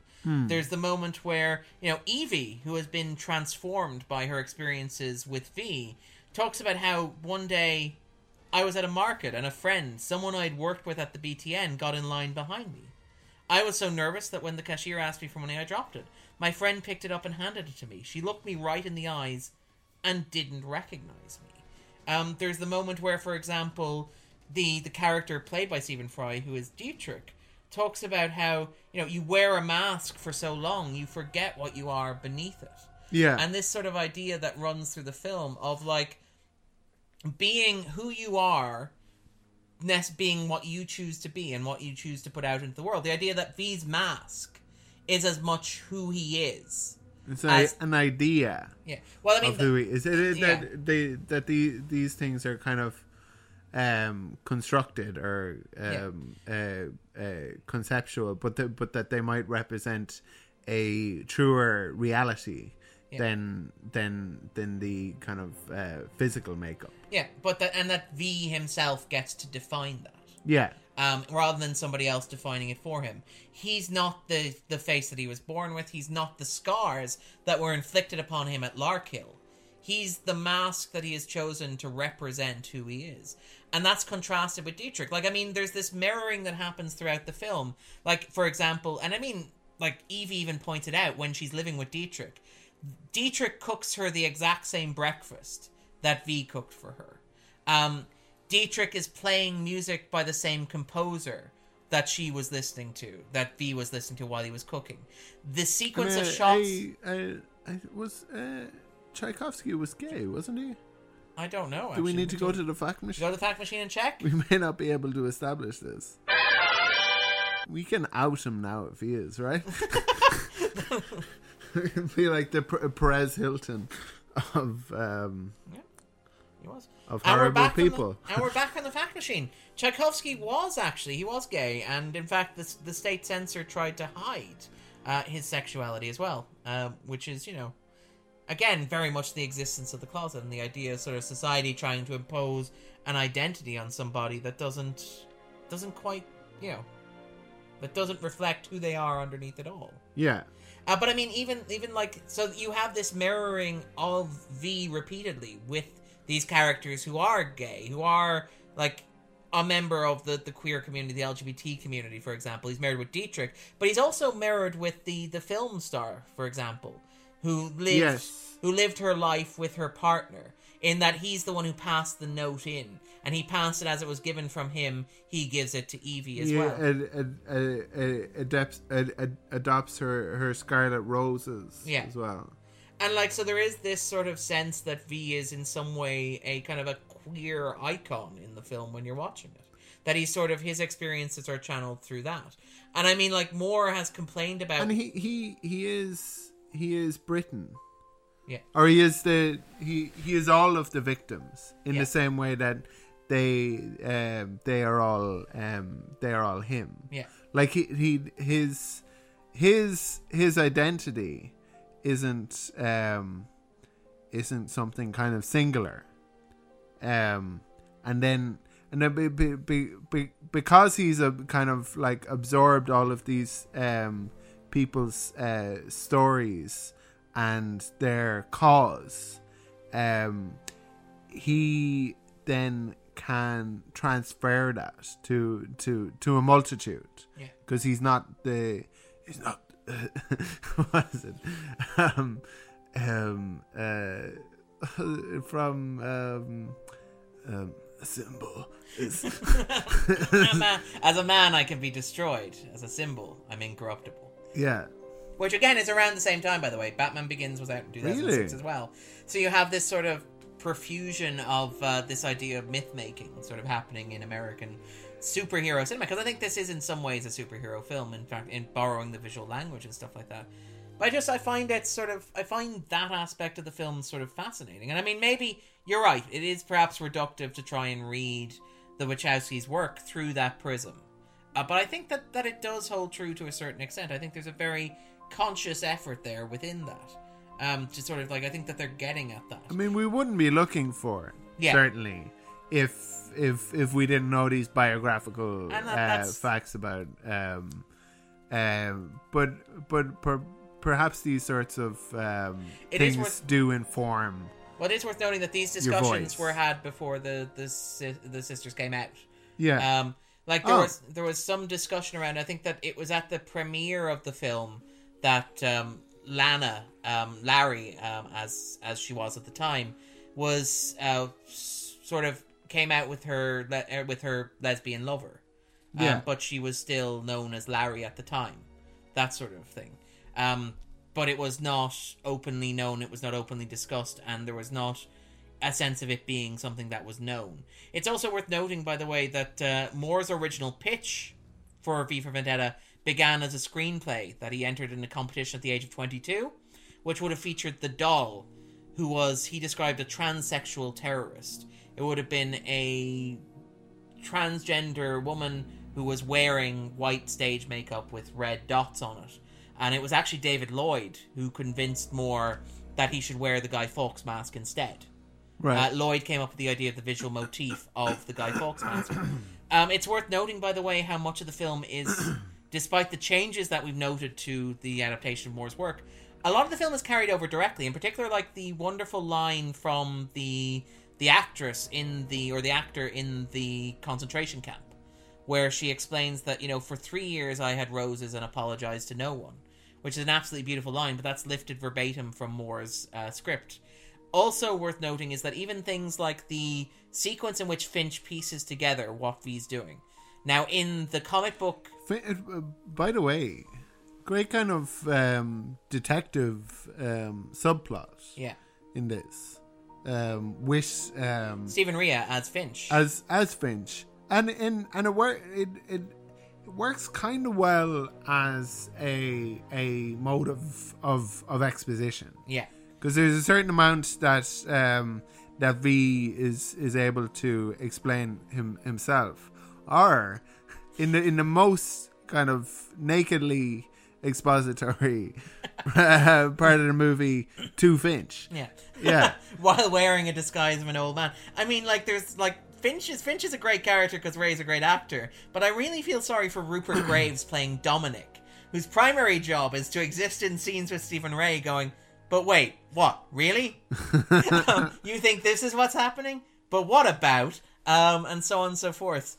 It's a kind of a thankless job. Yeah, and uh, Stephen Rea is like, um, uh, what, what would you say if I, if I asked you? It's like, well, like, I mean, I guess like I, w- I would just kind of you know give you back kind of um what what sort of energy I'm I'm getting from me, you yeah. yeah yeah like like I feel like um I'm, I'm yeah yeah yeah that um Work well together. We kind of like off. you know? I, I like I'm I'm kind of toning down my um, My energy just to give choices a bit to yourself- kind of um like I'm the straight man here and Yeah. you're, you're the one who hasn't had any sleep uh, I wouldn't want to interfere with that. yeah Um, yeah you're you're you're you're the creative genius and and I'm I'm your foil I'm the Salieri to your Mozart here. um, I'm just Ah. happy to be solving cases. Stephen Um, Rea like uh, Rea is is great. is he great in Black Forty Seven I haven't seen that He's great in Black 47. You just actually ruined my what was going to be my recommendation at the end of the podcast. For people that want a bit more Hugo Weaving, Stephen Rea in their lives, but we'll get to that in a moment. Okay. He's very, very good in it. But Rea is one of those you can still who- recommend that at the end Rea is one of those actors who doesn't work as much as. And again, this is the thing, I get the sense of choice from him. Like, I get the sense that he only does things that actually interest him as an actor. And he's talked about this. He's talked about how he wouldn't have done V for Vendetta if it were just another stupid comic book movie. It Yeah. was the politics of the script that sort of interested him, the big ideas. And he's really, really good. And it's kind of it's this wonderful thing where he's it's a very buttoned down performance in a movie that is never particularly buttoned down. It's a there's a lot going on there in terms of like the sequences where he's in the meetings with Sumner on the giant screen, where he's he can't from the beginning he's wary yeah, but he can't express that wariness. No. He has a lot of he's a lot of like he's sort of beaten down by it. Yeah. and he's sort of he's obviously complicit. It's very clear that he wants to catch V. It's very clear that he wants to arrest V, even as he has his doubts about the system. Even after he articulates his doubts to you know to, to Dominic, Hmm. there's a sense that like V couldn't give him information as V without without you know trying to without trying to arrest him. And when they realize that V has tricked them as well, he's like, we should go back to what we should have been doing all the time. and find this guy and kill him. like, I shouldn't have stayed up late.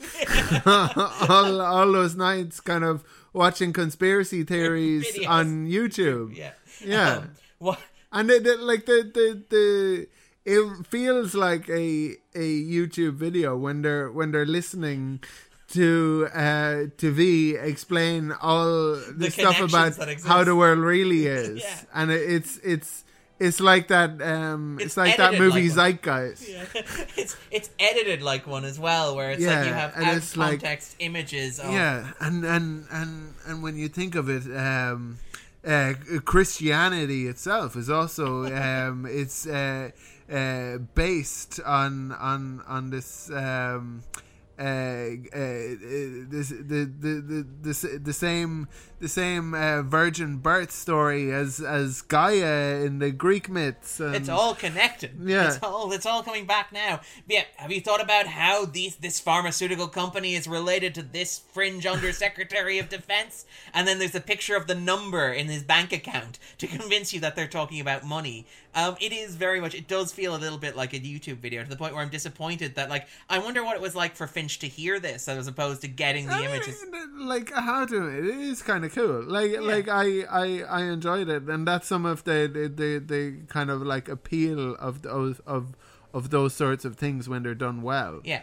Um, and they're done very well here. Like this is this is the thing. Like I mean, we talked a little bit about how hard it is to take, you know, how difficult it is to reconcile any sense of ambiguity with the fact that violence looks really cool in this movie.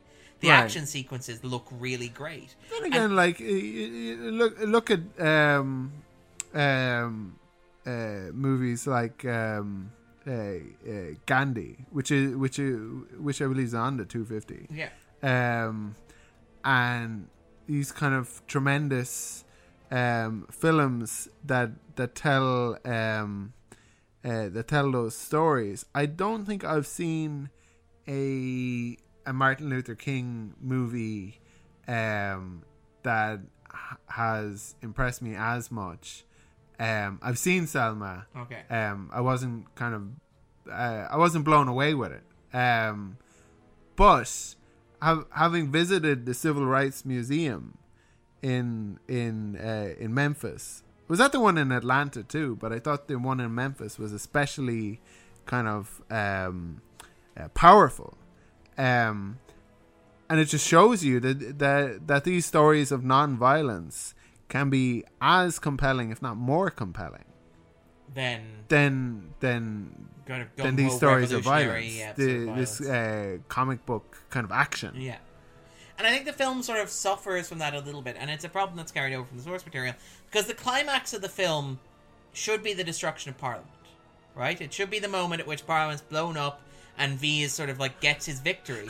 But the way All the the film demonstrators were killed because they got too close, Shards of yeah. of Big Ben impaled by the I imagine the Met would be like, "We respect your right to um, uh, to Organi- protest, but please do keep a distance away from the Parliament as it is about to explode." Thank you for your time and patience. Um, but there's like, but that should be the climax of the film. But because it's an action movie, you have to have a completely gratuitous action beat directly before that. So you have the scene where Tim Pigott Smith, John John Hurt, and a bunch of anonymous goons square off against a stuntman wearing a Guy Fawkes mask in a sequence that looks great. And, and it looks really great, but the only issue is that's not the climax of the story at all. It makes everything that comes afterwards seem kind of dull by comparison because you've had your big action beat where John Hurt got shot in the forehead. And Tim Bigot Smith got choked. Tim, sorry, Tim Bigot Smith, ha ha ha, got choked by you know dangling him off the top of an underground or pressing him against an underground sort of shutter. Yeah. Let's shoot this mother. Unload our clips. Bang, bang, bang, bang, bang. Yeah, stab you. but it's fine because They're he's all very erudite. he can quote like um, he he, he can quote whole Twelfth Night. passages from uh, scripture as well. Yeah. Uh, and at the beginning, when when the uh, the the the the fingermen were kind of like spare the rod, spoil the child, and then it's like I, I, you you know a Bible passage, but I know the entire thing, and they're like, "What are you on about?" And it's like that thing. I'm, I'm quite- punch you through a I'm wall. quite there. clever Yeah. because I, Therefore, and I know all his yeah. I, like all those quotes. Also, I do kung fu. Yeah. Um, but yeah, no, there is something very strange about that, where the climax of the movie is built around this big idea of demolishing Parliament, and the idea that the the symbol of the gesture, you know, that, that means That's a so much- funny thing, actually. Yeah. That like a lot of people um, our age can can can quote like in, in entire bits from like uh, movies or television shows. but there's somehow something more impressive about quoting from a book where you read the actual words. Yeah. Um, because I mean, yeah, we, we we know people who can have entire conversations in Simpsons quotes, for Yeah. example. But somehow it's much more impressive when it's Shakespeare. Oh, cultural elitism is what that is. Yeah. Um, but no, it, it- like I think you're right about how the movie, the fact that he can quote Shakespeare somehow gives him license to be extremely violent because when he does it, he's better smart. than Yeah. stupid people. Yeah. Yeah. And therefore, he has more authority to use violence than stupid people do. But there's a lot of that in, in the film as well. But yeah, it just that. It's like the the way kind of people excuse Trump a lot of things because of how clever he is, because all the words he has. They're bigly. They're very, very bigly. They're yeah, huge. I know all of Shakespeare. Sorry, um, uh, But it, and it is. Well, I mean, to be fair. Shakespeare was a great American. Well, I mean, there, there is the Uh, there is the argument. I should that- stop doing that. Don't ever stop, Andrew. But there is the argument that yeah, that like the the thing with Trumpism is that it's just no longer disguised. The philosophy behind it, you know, has been around for a long while. It's just no longer disguised by that sort of eruditeness or eruditity, if you will. Erudition. Erudition. There we go. Got it on three. But yeah, it's it's the um but like that the idea that the philosophy underlying it has always existed and it's no longer hidden behind nice words or dog whistles. Yeah, It's just sort of put If you there. wanted erudition, you'd come to this podcast. that we'll eventually or as we get call it, to. Aerodiddy. Um, but yeah, um, Erudity pop. Uh, it is worth noting, and again, this is probably I love the irony of this. The er, er you puff daddy. it's as it's known now, but the the irony of the fact that you know the the Guy Fawkes mask that's featured in the film. Um, the specific one. Yes, and the one that's used by Anonymous around the world. Yeah. Um, do you know who owns the copyright on that? I do not. Time Warner. So every time that everybody anybody buys a Guy Fawkes mask that looks like the one from V for Vendetta to make their anonymous videos or to go to an anonymous protest, they're putting money in the sort of pocket of Time Warner. They've made millions and millions. America Online? Uh, yes, the the company formerly known as. But in terms of yes, so in terms of like Warner Brothers, um, the owner of Warner Brothers, And which the is Warner Sister Dodd. yes, and the Warner says I don't know if they still get the money though. I think they get to live in the in the water tower. I'm not sure they get the funneling of the studio profits though. Oh, god damn it. Yeah, I mean, well, they did sign a contract, you know. Should have read the small print. Who would have known that Warner Brothers movies would remain in print consistently for decades at You a think, time? you, think like characters who can learn like all of the American presidents, all the countries of the world, would be kind of more au fait with like the the ins and outs of contract law. Yeah. But uh, sadly, this is the world that we live in. But I, I do find it fascinating that like the the fact that V for Vendetta mask has become this sort of statement of rebellion and this statement of individuality and this statement of like anarchy or fighting against the system. Every time somebody buys one of those masks, it's inevitably going to one of the largest companies in America. You know, it's a it's something that they own, something they have control of in theory. And I mean, it's just it's a fascinating sort of contrast. It's an interesting sort of dichotomy. Yeah, like everything is just money now. Like like the the the um that guy um what's his name? Um Sebastian Junger I think is his name is uh, recently wrote that book about tribe about how like people were happier when they were uh, closer together and lived in like communities of of of of 15 kind of and and and and, uh, and that um there are ways in which we're kind of like alienated from each other in our in our contemporary society but it's very difficult um to say that a person would would be happier if they were to to to be more like um um to live more like a primitive man because the uh, paradigm that we live in is an economic one. Mm. So like the the um your welfare now is is is based on um to a large part Your economic status. yeah And your, and your your, your economic means Yeah. so like anything up to about 75,000 um euros or dollars a year is going to make you happier or uh, And better then off It levers out. Then it Yeah. levels out, does it? yeah well uh, presumably like uh, uh, d- d- diminishing marginal returns I and that um but um yeah what how did how did I get to that It was the mask. It was the V for Vendetta mask. Yeah. The fact that what's become this. So yeah, every, every everything's everything's everything's money now. Yeah. Um, and that's just the kind of way things are. We live in the world. The world is thus. I mean, yeah, this is the arguably, and again, It- we- I mean, uh, like some money is going to go to Time Warner, but also some money is going to go to Jeff Bezos when whenever they're sending it to you. yeah, Um, um, and the shopkeeper as well. You know, I mean, which is less bad, you know, sort of thing. But I mean, it's also this is one of the things where it's, yeah, it's it's very much. You talked a little bit about like the alt right philosophy earlier on without endorsing it. The great one of the great strengths of capitalism is that it has this wonderful ability to turn all other political philosophies in service of it. In that, like, when you're buying that V for Vendetta mask to make an anarchist statement or to make a revolutionary statement against capitalism, you still have to buy it. As you point, it's all money. You still have to buy into the system. You still help the underlying sort of figure or the the, bo- the financial bottom line Well, of the company something today that was suggesting that um, uh, uh, Fox News, um, one of their um, we'll put some links to it in the show notes. Is a, a, a recent? I think I was talking to you earlier today about it. It was like an episode of the, the Vox's, the the the Weeds, um, a recent episode where they were talking about a, Fox News um anchor or um host of a show there who's who's trying to kind of draw some light to the um, economic kind of um, uh, deprivation caused by the, the kind of this uh, free market capitalism or libertarianism, you could say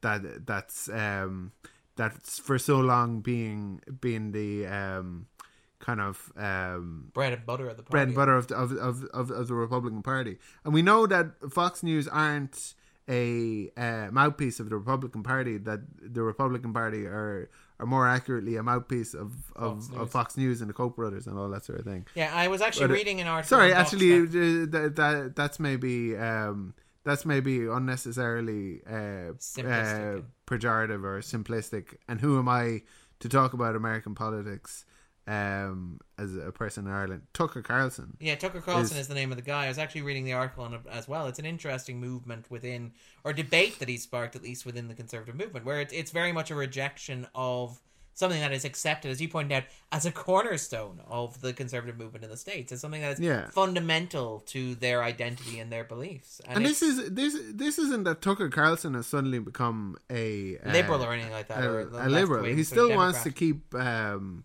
uh, people out of um, America. States, yeah. Um, but um, He's just questioning the. yeah. He, he, he's he's questioning some of the failures of, of the which is interesting because um, the I guess like you say um, a lot of the political systems have been kind of geared towards um, uh, protecting economic interests. Like the the disaster that uh, that Trump's presidency um, was supposed to be um, had um, some some some of some of the economic indicators have been quite good and and and, and he's been quite good for um for uh the the economy as this um sort of uh, monolith that exists somehow separate from the people that it's um supposed to serve Yeah. so the the the, the people think of like good for the economy regardless of kind of um, Whether it's good for income people, equality yeah. and, and and those sorts of things. Income equality is an economic problem. Yeah. Um, and I think most kind of economists would agree with that to some level or another. Um, but anyway, sorry.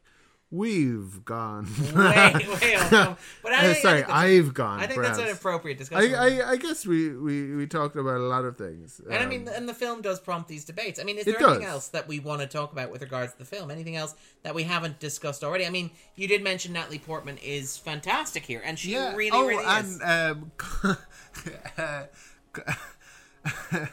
call, call back to uh, to Leon for for for any fans of Natalie Portman and uh, pedophilia. There, It's a- an interesting intersection right there- here. There's there's there's that scene with, with her, the priest, with- with, the, yeah. with the cardinal, yeah. Yeah, where she she's she's she's dressed in in um, This sort of Lolita style attire with the with the dress and the pigtails and the makeup on her face, and it's very clear that I think is it the the cardinal's assistant says you know she's a bit older than the kind of girl the agency usually sends, that sort of thing. Yeah, it's it's very much in the style of Lolita, except I think this movie understands how fundamentally wrong that is in a way that Lolita, uh, sorry, that um, not Lolita, sorry, the La uh, Femme Lolita. in a way that the prof- Leon the professional did not. Or the the European cut that you put me through. the international cut. Thank you. I mean, like people are like, oh, I've seen Leon. It's not that bad. The version that Darren made me watch. Um, I guess you didn't make me watch it. to hear I guess it's always a choice, isn't it, for me to? Andrew, did you think about how hard it was for me to see you watch that movie? And every time I wanted to pause that there movie, could have been another way. I wished, yeah, I looked over at you and you refused to say pause that movie. And so I couldn't stop it, Andrew. Did you think about how I felt? You are you are a monster. Um, um, But only the- because the people who made me were monstrous. Andrew. this is not an equation, uh, Darren. But um, yeah, so no, it, it's yeah that. And it, to be fair to the film, at least it seems to understand that that sort of weird fetishization of young girls But is like the uh, um, for sorry. Anyway, the, no, no, no, the- no, go on. like it, it um it I don't know. It's it's got uh, um Oh, it, it's it's no like it's it, the the do we need a slide whistle, Andrew? no the, the the um it's funny because like um uh I feel like maybe um Natalie Portman as an adult I wonder if she was uh, kind of like half thinking about some of the really kind of creepy weird of- uh, kind of uh, fandom that she had probably I'm assuming um, had had had Had had, a had attracted had attracted. I mean, and, you- and and certainly um, Have you seen uh, Luke, Luke Luc Luc Besson Luc Besson? Yes. um, was certainly uh, probably intended Yeah. to to be more material in that movie for people of such uh, inclination. And tastes. Um, being being one of those people himself, sorry, that's like have, uh, have I said anything um, uh, Defamatory? defamatory? Per uh, it could, like if if if you're interpreting that way, then yeah. like uh, read the facts. We will include some details in, in the Yeah. show notes. and Um, by the way, in terms of seeing Natalie Portman in that way, it's worth noting again. Recently, I watched the movie Life Itself by Dan Fogelman, which is atrocious. It's one of the worst movies I've seen in a very long yeah, time. it's supposed to be very uh, Poe based. It's incredibly earnest, and it's really bad in the way it approaches its female characters. Most notably, the character played by Olivia Wilde, who has to deliver this monologue on how life itself, Andrew, is the only reliable narrator. But that also means that life itself is somehow an unreliable narrator because we don't actually get to experience all of life itself. But It's god awful, but it does feature Oscar Isaac as a pretentious screenwriter who's writing a Quentin Tarantino style unreliable narrator script. Narrated by and Samuel he's Jackson. himself an unreliable narrator. I know, mind blown. Yeah. Um, but it I've does heard feature. about this movie. Have you heard about this movie? A little bit. It does feature a sequence in which Olivia Wilde's character is sexually abused by her uncle Right. and she proceeds to at the age of 14, decides that she's had enough, so she steals his gun, threatens him with it, and says that if he ever comes near her again, she will shoot him with it. Now, while this is happening, Oscar Wilde is describing the scene to his therapist. His therapist, to be clear, Oscar Isaac. Oscar Isaac, yeah. And he Yeah, says, Oscar Wilde. Oh, sorry, apologies. Oscar Isaac, I got my um, Stephen Fry sort of in there.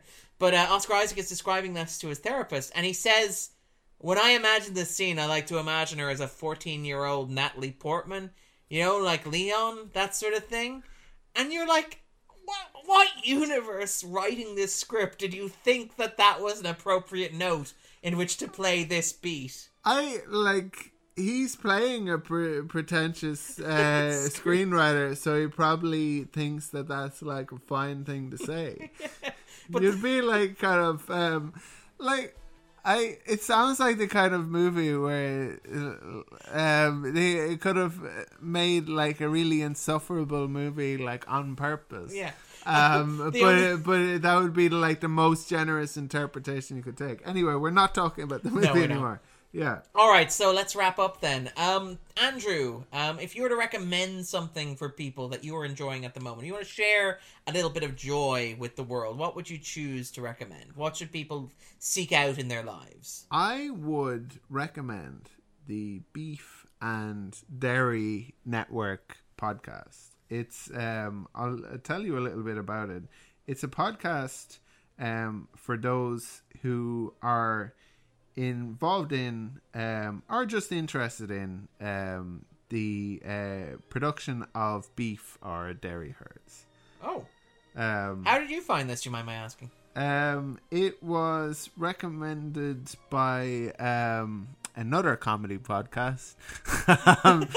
um, I like how we're not even pretending to be a film podcast my, anymore. My brother, my brother, and me. No, no, I'm, um, I, I'm, I'm saying it, it's it's the number one podcast for those involved in or just interested in the production of beef animals and dairy herds, and it's a comedy podcast Oh, okay. by Benjamin Partridge. Oh, okay, cool. It's not actually a dairy and. Uh, Or is it? I mean, they do talk a lot about beef and dairy. uh, Um, it's fantastic. I especially enjoyed the kind of escalating story of um, Eli Roberts, who's a um, a, a starts life as a slaughterhouse owner.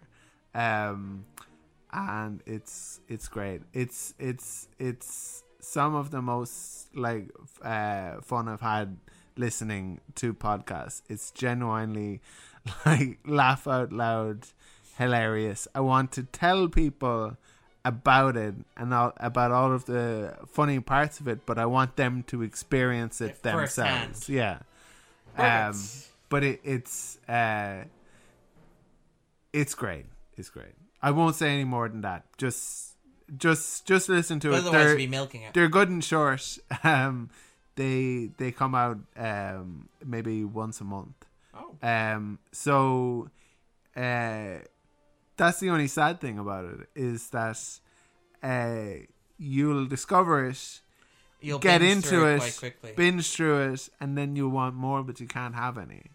Um, and I hope it's not like um, Superego, where they um, uh, start re- releasing kind of in seasons and kind of like once a month, and then one month it doesn't come out, and you don't see one for another like four years.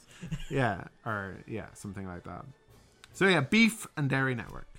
What about you, Darren? Uh, I would recommend Black 47, which is uh, for people who want a bit more Hugo Weaving, a bit more Stephen Rea in their lives. It's an Irish famine western, which is a combination of things that people didn't know that they wanted, but which is fantastic. It's available on home media now. It's available on streaming if you're in the US as well. It's absolutely fascinating. It's Lance Daly directed it, I It's believe. on, is it on Netflix at all? I don't think it's on Netflix yet. No. uh, but I'll double check to be sure. Gonna go to the fact machine and check. I wish I mean the Netflix machine. That sounded a bit like Law and Order.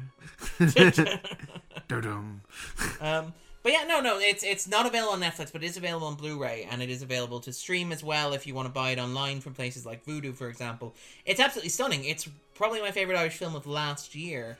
It's a story. It's again, it's a post-colonial western in the style of films like, for example, The Hateful Eight, um, Django Unchained, that sort of thing. It basically takes a really huge historical calamity that defined Irish identity and plays it as this narrative of like revenge against a colonial oppressor in a way that is interesting and challenging and provocative in a way that feels almost like a companion piece to V for Vendetta in that it deals with a lot of the same sort of material I think And Black 47 is the 1847, the worst year of the Irish famine. yeah Yeah. that's that's the name of it as well but anyway which, which okay. uh, for for any of our foreign listeners, I no, actually, I think most people are aware of the Irish famine, but it, it was it was it was a potato famine caused by the potato pota- po- potato potato uh, blight.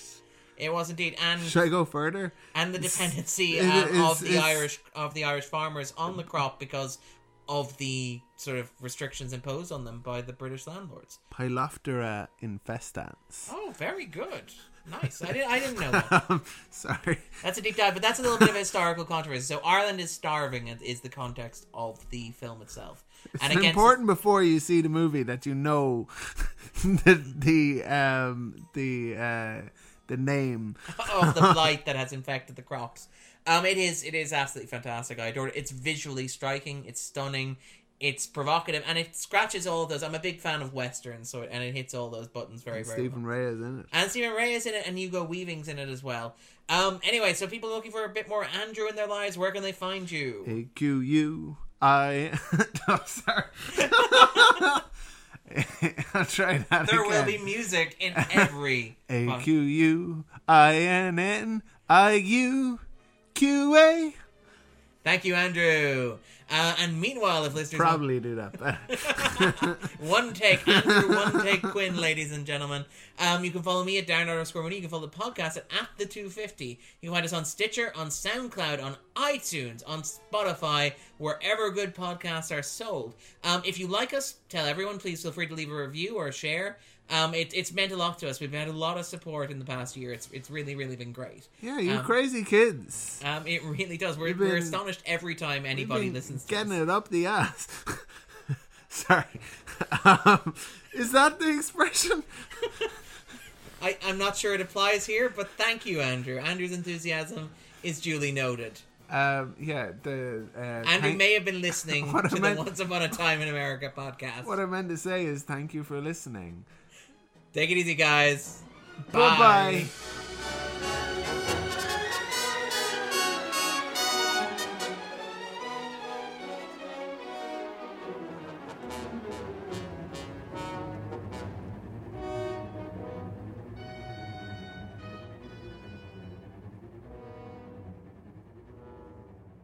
So hello and thank you very much for listening. Uh, that was our episode covering V for Vendetta. We've had a very busy couple of weeks here at the 250. Uh, you may have noticed, or you may be about to notice, depending on which order you're listening to this, that we did an 18-hour podcast for charity covering Twin Peaks: The Return. So just a heads up, if you're doing an archive binge, the next episode may actually be 18 episodes long. So feel free to, to skip that and jump back to our coverage of Room starring Brie Larson with When Irish Eyes Are Watching, which was really great fun as well. Uh, for listeners who are listening live and looking forward to what's coming up next, next week, with a bit of luck, we'll be kicking off Anime April, uh, covering basically uh, Japanese animated films on the list with the wonderful Marianne Cassidy and Graham Day. They'll be joining us hopefully to discuss uh, Miyazaki's Nausicaa and the Valley of the Wind, and then Akira as well. And there's a whole host of other delights waiting for you in, in April. We've got Phil Bagnall joining us to talk about Avengers, the one, the only Avengers. And then inevitably, when Endgame enters the 250, we'll be joined by the wonderful Tony Black if everything goes to plan.